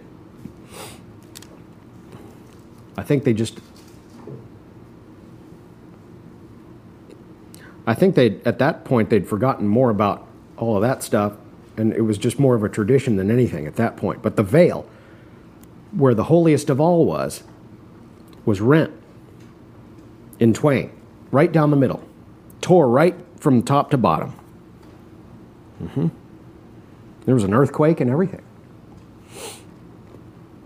Jesus entered once into that veil, once for all, so that we could stand in the presence of God without having to go into a veil and to make all of those religious preparations and to do all of those religious traditional services. You know, cut the cookies out, burn them, put the incense in the thing and burn that, take the shoulder and wave the head, and do all that other stuff. You didn't have to do that anymore. Jesus did it once for all. And this was truly an interesting Passover. the Spirit of the Lord passed over that temple and cut their veil down. Mm-hmm. The physical one and the spiritual one that they had over the eyes of the people that were supposed to be getting the word of God from these high priests and uh, religious rulers. Notice they call them rulers in Luke.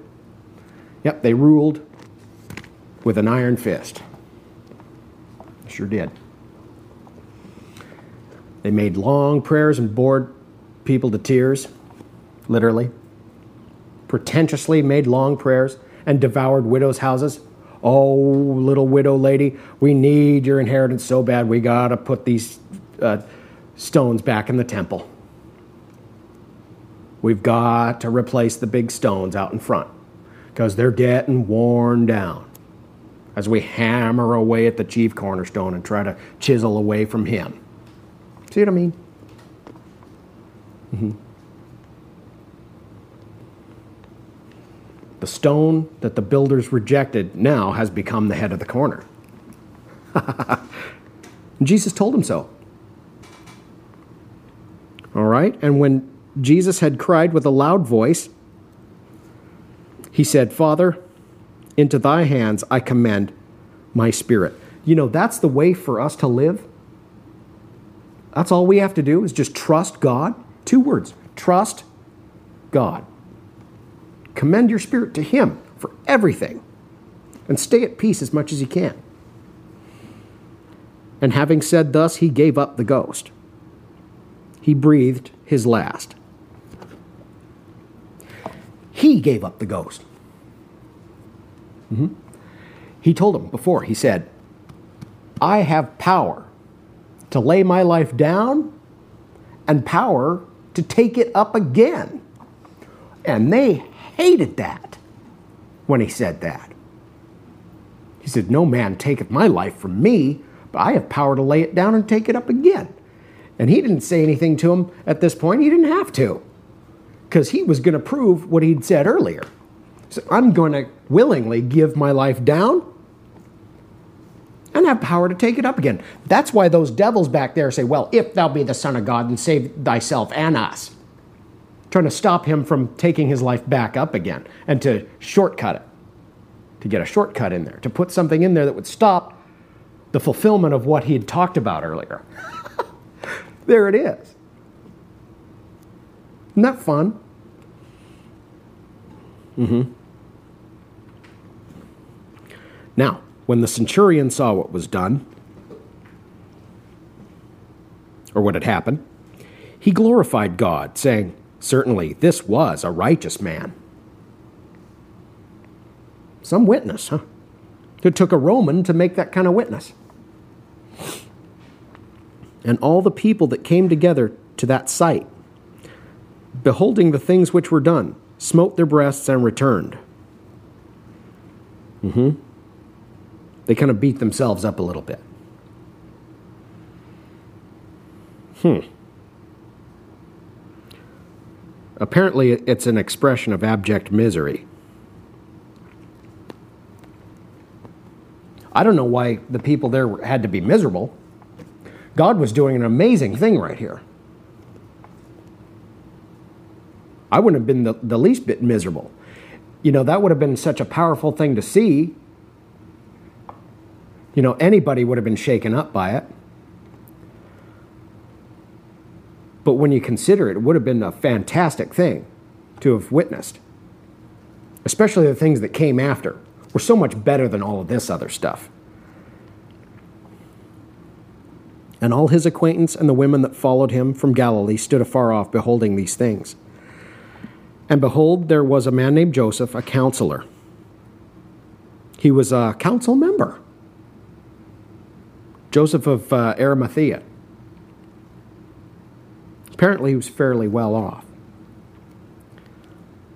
And he was a good man and just. The same had not consented to the counsel and deed of them. He was of Arimathea, a city of the Jews, who also himself waited for the kingdom of God. This was a man who was waiting for the real Messiah and knew that the real Messiah had come. The other guys had no idea who Jesus was, why he was there, even though he'd told them plainly. He said, I've told you plainly. You didn't believe me. If I tell you about natural stuff and you can't understand what I'm talking about there, how in God's green earth are you going to understand the spiritual things? You can discern the face of the sky and what's going on. You know that when the fig shoots forth her branches, you know that summer's coming. You know it's fig season. If he could have gotten them to believe on a lump of figs, they could have been healed. Mm-hmm. If I'm right, Hezekiah the king, the prophet told him, he says, You're going to die. And the king said, well, I don't want to die. He said, Well, if you'll take a lump of figs and put it on your boil, you'll be healed. but you know, Jesus came along to the fig tree in Jerusalem. He said, No fruit grow thereon from henceforth till forever. Forget it. There's not going to be any fruit here. Where is that fruit today? It's sitting right in this room today. That lump of figs is sitting here and it's going to heal any boil that it touches. How about that? For a lump of figs. Okay? Mm hmm. We're going to enjoy some figs today, some good ones. The whole lump.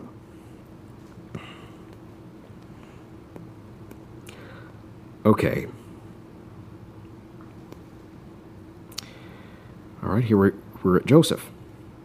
Okay, verse 52 Joseph, this man went unto Pilate and begged the body of Jesus. And he got it. And he took it down and wrapped it in linen and laid it in a sepulchre that was hewn in stone, wherein never man before was laid. And uh, apparently, according to tradition, this gravesite here had both rich people and poor people in it, all in the same tombs.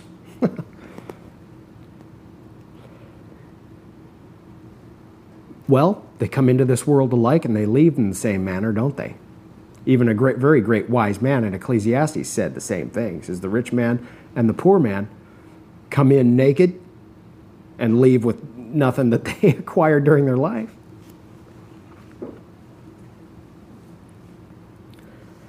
And that day was the preparation, and the Sabbath drew on. The Sabbath was coming.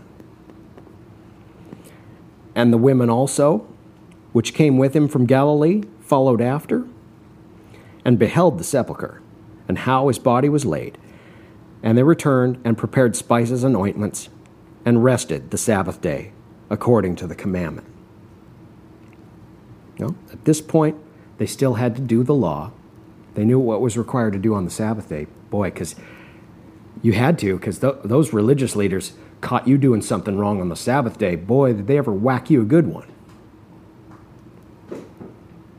Mm-hmm. And if they didn't like what, they, what you were doing or what had been done for you by the Lord, they'd just cast you right out of church. And then your parents would have to take your coffin down up off the roof, down from off the roof, and just bury you in absentia. Was something else, wasn't it?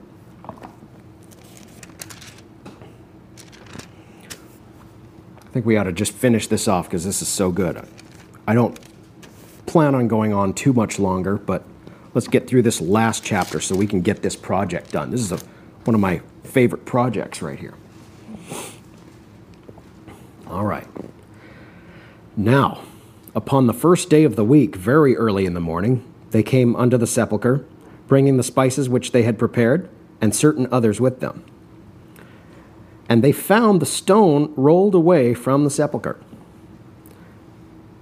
And they entered in and found not the body of the Lord Jesus. And it came to pass, as they were much perplexed thereabout, about this, behold, two men stood by them in shining garments. You don't see men like this very often. Only when something special is happening, the shiny garments. The guys who looked a lot better than the scribes and the Pharisees. and as they were afraid and bowed down their faces to the earth, they said unto them, Why seek ye the living among the dead? I like that question. People out there, why are you going to some dead religious church and trying to seek the living there? They're not there. In other words, Jesus isn't here in this traditional religious site that people try and go to visit when they go to Jerusalem. What do you look? He's not here anymore. He's not up on that cross anymore, so take him down off the wall and the cross down with it. He's not in this grave, so why bother going to visit unless you happen to be in town? You see what I mean? Visit his gravesite. Some people think that that's just the greatest experience on earth. It's just another grave. He's not here, but is risen. Yeah. How could you seek the living among the dead? Mm hmm. Or put it in uh, popular terms today. Christian folks, have you ever tried to go out in the natural world and trying to get something done? It's like trying to ride a thoroughbred through a herd of jackasses. You're the thoroughbred, and the rest of them out there without the spirit are a bunch of jackasses. All those devils out there I'm talking about now. Mm-hmm. And then when you go to tell them, what you think of them trying to get something done, one of them will pipe up and say, Well, you're just making an ass out of yourself. You say, Oh, no, I'm the thoroughbred. I'm trying to ride through a herd full of jackasses, and you're a bunch of jackasses out there. Maybe we need some jackasses in the city to preach the gospel. Balaam's donkey did. Tried to stop him from getting them both killed. The angel of the Lord had his sword drawn, and the donkey was the only one sharp enough, if you pardon a pun, to see the sword and to see the angel. And Balaam was so dull, if you'll pardon a pun again, that he couldn't figure it. He just started beating his jackass. Mm-hmm. At least the, the dumb ass, if you pardon that expression again, forbade the madness of the so called prophet, the false prophet. It's Bible. Mm-hmm. Fine. So either way, I'll either be the thoroughbred or the ass. It doesn't matter to me. Mm-hmm. Because the foolishness of preaching can get the work of God done. That's Bible too. Having fun yet? I am. He's not here, but is risen. Remember how he spake unto you when he was yet in Galilee? Who are these guys? We never seen these guys before, yet they knew what he said. That's interesting saying the Son of Man must be delivered into the hands of sinful men and be crucified, and the third day rise again. There's the long and the short of it. And they remembered his words. Mm-hmm. After they got rid of all their sorrow and everything, they started to be able to have a clear mind now. And returned from the sepulchre and told all these things unto the eleven and to all the rest.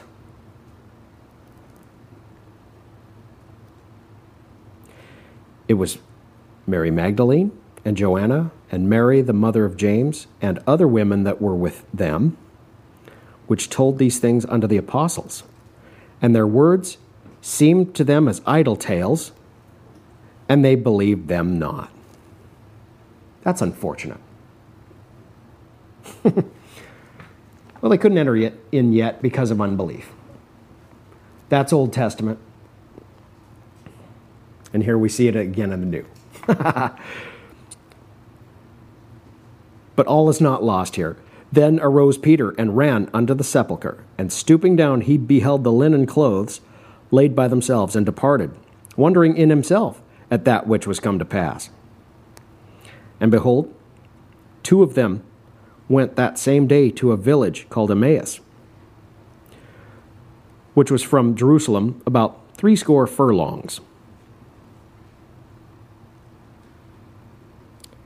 says here it's about seven miles.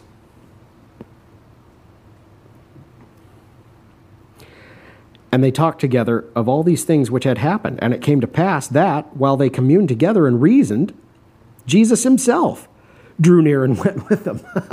the resurrected one now. But their eyes were holden or restrained that they should not know him. Mm-hmm. Or they, they, they wouldn't know who he was. And he said unto them, What manner of communications, what kind of conversations are these that you have one to another as you walk and are sad? Why so glum, chum? And the one of them, whose name was Cleopas, answering said unto him, Art thou only a stranger in Jerusalem, and hast not known the things which are come to pass there in these days? Isn't that the, the question? Wow. It's like, boy, you must be a foreigner because there's been so much going on here lately, you can't get away from it. Everybody knows everybody in Lyndon. That's right. I don't know why I said that. And he said unto them, What things? what things? And they said unto him concerning Jesus of Nazareth, which was a prophet, mighty in deed and word before God and all the people, and how the chief priests and our rulers delivered him to be condemned to death and have crucified him. But we trusted. We were hoping that it had been he which should have redeemed Israel. Should have or would have. Now, here's some folks here not quite living in the here and now. They thought the Lord had passed them up. Not quite believing the way that they should. And beside all this, today is the third day since these things were done. this is so funny. He told him, he says, Look, I'm going to rise the third day. I'm going to be perfected. And here it's the third day. But they're, they're, it's funny because they're saying it right to him. That's so great. Yea, and certain women also of our company made us astonished, which were early at the sepulchre. And when they found not his body, they came saying that they had also seen a vision of angels, which said that he was alive. Oh, here comes the report of these angels and everything. And certain of them, which were with us, went to the sepulchre and found it even so as the women had said, but they saw him not.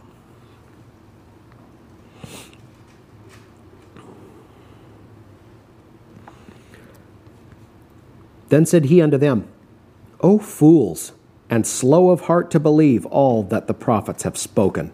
Ought not Christ to have suffered these things and to enter into his glory?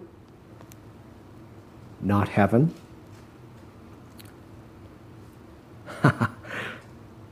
he called them godless and slow of heart to believe. Your heart was your mind. Biblically speaking, when he speaks of your heart, it's your mind and your soul. The thoughts and intents of the heart. Thoughts and intents come from your heart.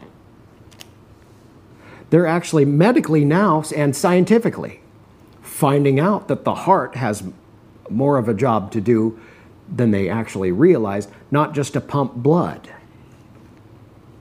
They're finding out that actual thoughts and intents do actually come from the, the actual organ, the heart, instead of the brain. I think that's interesting.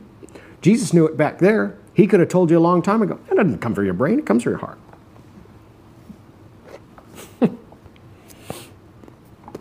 your brain is there to keep you alive, your heart is there to keep you praying. Mm-hmm. Yeah. You don't, he's telling you don't believe what the prophets have spoken? Probably because nobody ever taught them what the prophets had spoken to begin with. That might have been the case there. Mm-hmm. Ought not Christ to have suffered these things and to enter into his glory? They talked about it. They were supposed to know about verse 26 here. And beginning at Moses and all the prophets, he expounded unto them in all the scriptures the things concerning himself. I would have liked to have been there and heard that discourse on that. I, that would have been interesting to hear Jesus preach the Old Testament to me. Wouldn't that be neat? Hmm. And they drew nigh unto the village whither they went, and he made as though he would have gone further. he just acted like he was just somebody. But they constrained him, saying, Abide with us, for it is toward evening, and the day is far spent. And he went in to tarry with them. It looks like he tested whether to see whether they had good enough manners to invite him in for a nice dinner or not.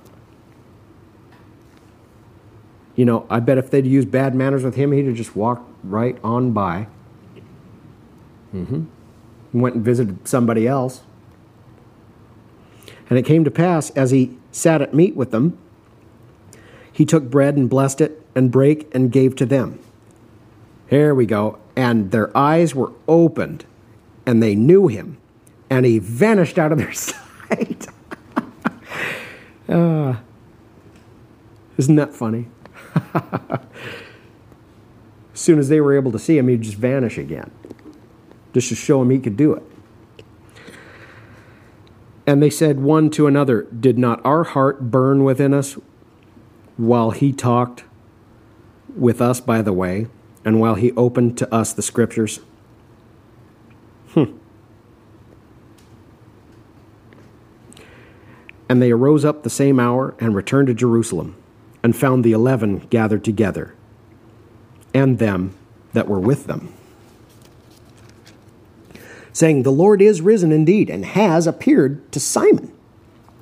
And they told what things were done in the way, and how he was known of them in breaking of bread. Isn't that great? He did it just to get these people to come together, a little more, a few more at a time, here and there.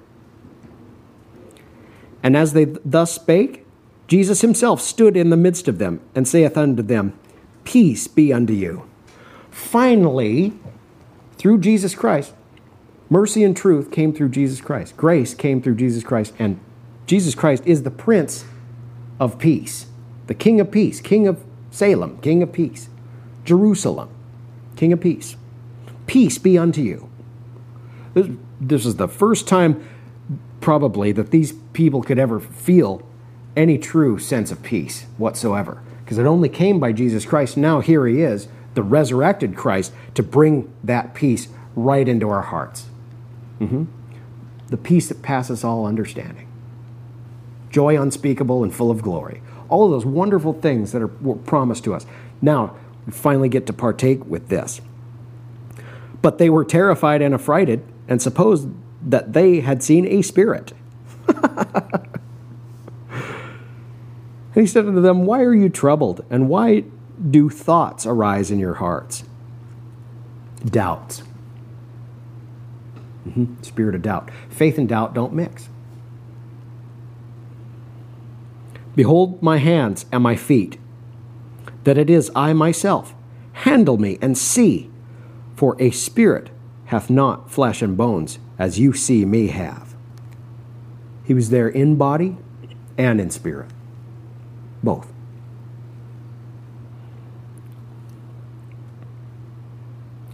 And when he had thus spoken, he showed them his hands and his feet.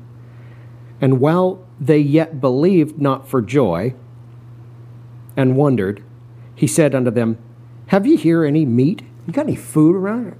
I'm hungry. I could use some lunch. Hello?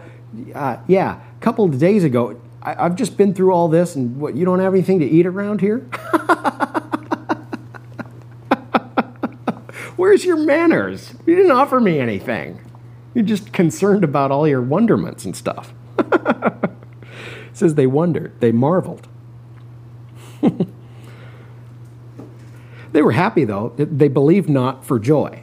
They were so happy they didn't know what to believe at that point, I guess. and they gave him a piece of a broiled fish and of a honeycomb. And he took it and did eat before them.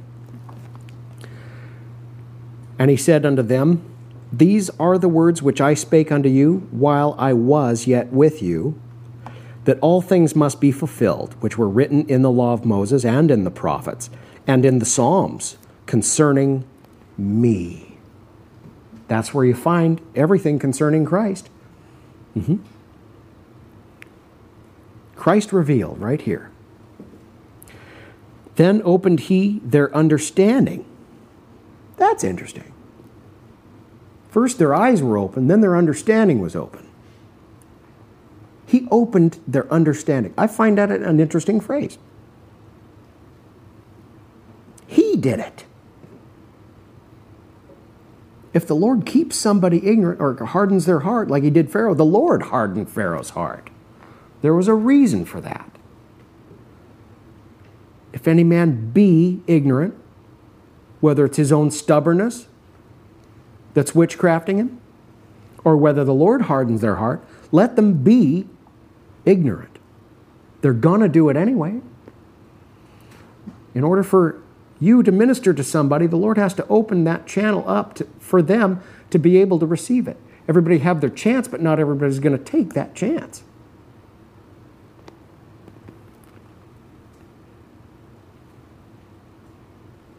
He had to open their understanding so that they might understand the scriptures, it says. The Holy Ghost wasn't given and it, it wasn't there to teach them all things. It hadn't come back to them yet. We have to wait for the book of Acts after Luke's finished here, which isn't long. It's just a little bit more here. And said unto them, Thus it is written, and thus it behooved Christ to suffer and to rise from the dead the third day. It was necessary for Christ to do this. And that repentance and remission of sins should be preached in his name among all nations, beginning at Jerusalem. This is just the beginning, folks. This is where it starts. Get folks like you prepared and full of the gospel so that you can start ministering these very same things out of this very same word here. This, verse 47, repentance came first with John the Baptist. They had to get ready just to repent. And then remission came in through Christ. Now, Christ could talk about, since he's already resurrected now, he could talk about repentance and remission in the same sentence. Isn't that neat? Unfortunately, now, if you go to the, one of the churches out here in the world, they can only offer you repentance and never offer you any remission. In fact, they will deny you remission no matter how hard you want to uh, go into fisticuffs over it. You'll never be perfect. That's a lie of the devil. Being perfect means your sins have gone into remission, they will be remembered no more, and you are perfected, you are converted, and you are saved, you are healed. Period.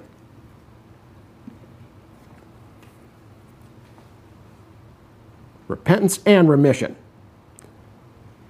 should be preached. How come they're not doing it today? It should be, but they will not do it. Well, I'm one that will, and I will do it. So off we go. Say goodbye to your sins. Those are the things that are still nailed to the cross. That's where they get remitted. uh huh. Yeah, it's like having your parking validated forever park those sins up there on that cross and leave them there. He nailed those things to his cross. Word says so. Nailing them to his cross. That's what it says. And you are witnesses of these things. Here you had eyewitnesses of the resurrected Christ here the gospel. And behold, I send the promise of my Father upon you. He's going to he's telling him, I'm going to send my Holy Spirit back for you. But tarry you in the city of Jerusalem until you be endued with power from on high. Just stay here for a while until it comes. And he led them out as far as to Bethany, and he lifted up his hands and blessed them. And it came to pass, while he blessed them, he was parted from them and carried up into heaven. Mm-hmm. Another scripture says that Jesus ascended far up above all heavens into glory. And Luke agrees with me perfectly. Mm-hmm. And they worshiped him and returned to Jerusalem with great joy. if I was out on that trip and out, out on the journey with these folks, I would hope that I could return with great joy instead of a great anything else especially anything else that was greatly negative. Finally, these people had great joy. You don't really read about too much great joy until this happened here. Isn't that something? Okay? They worshiped him and returned to Jerusalem with great joy and were continually in the temple praising and blessing God continually in the temple. Oh, I bet the chief priests and the scribes hated that. But there wasn't anything they could do about it. They'd already, uh, well, let's see, they'd already killed their Passover, hadn't they? They'd already had their shot. What were they going to do? You going to kill us like you did Christ the other day? Huh? What are you going to do? Is Pilate going to kill the rest of us too? Hmm? Yeah. Who are you going to hire to betray us this time? How many pieces of silver do you have? Well, they're 30 pieces of silver short today, most of them. A day late and a dollar short. Sad to say. Well, there's just one more word here praising and blessing God, that's the way to live your life. So be it. Amen.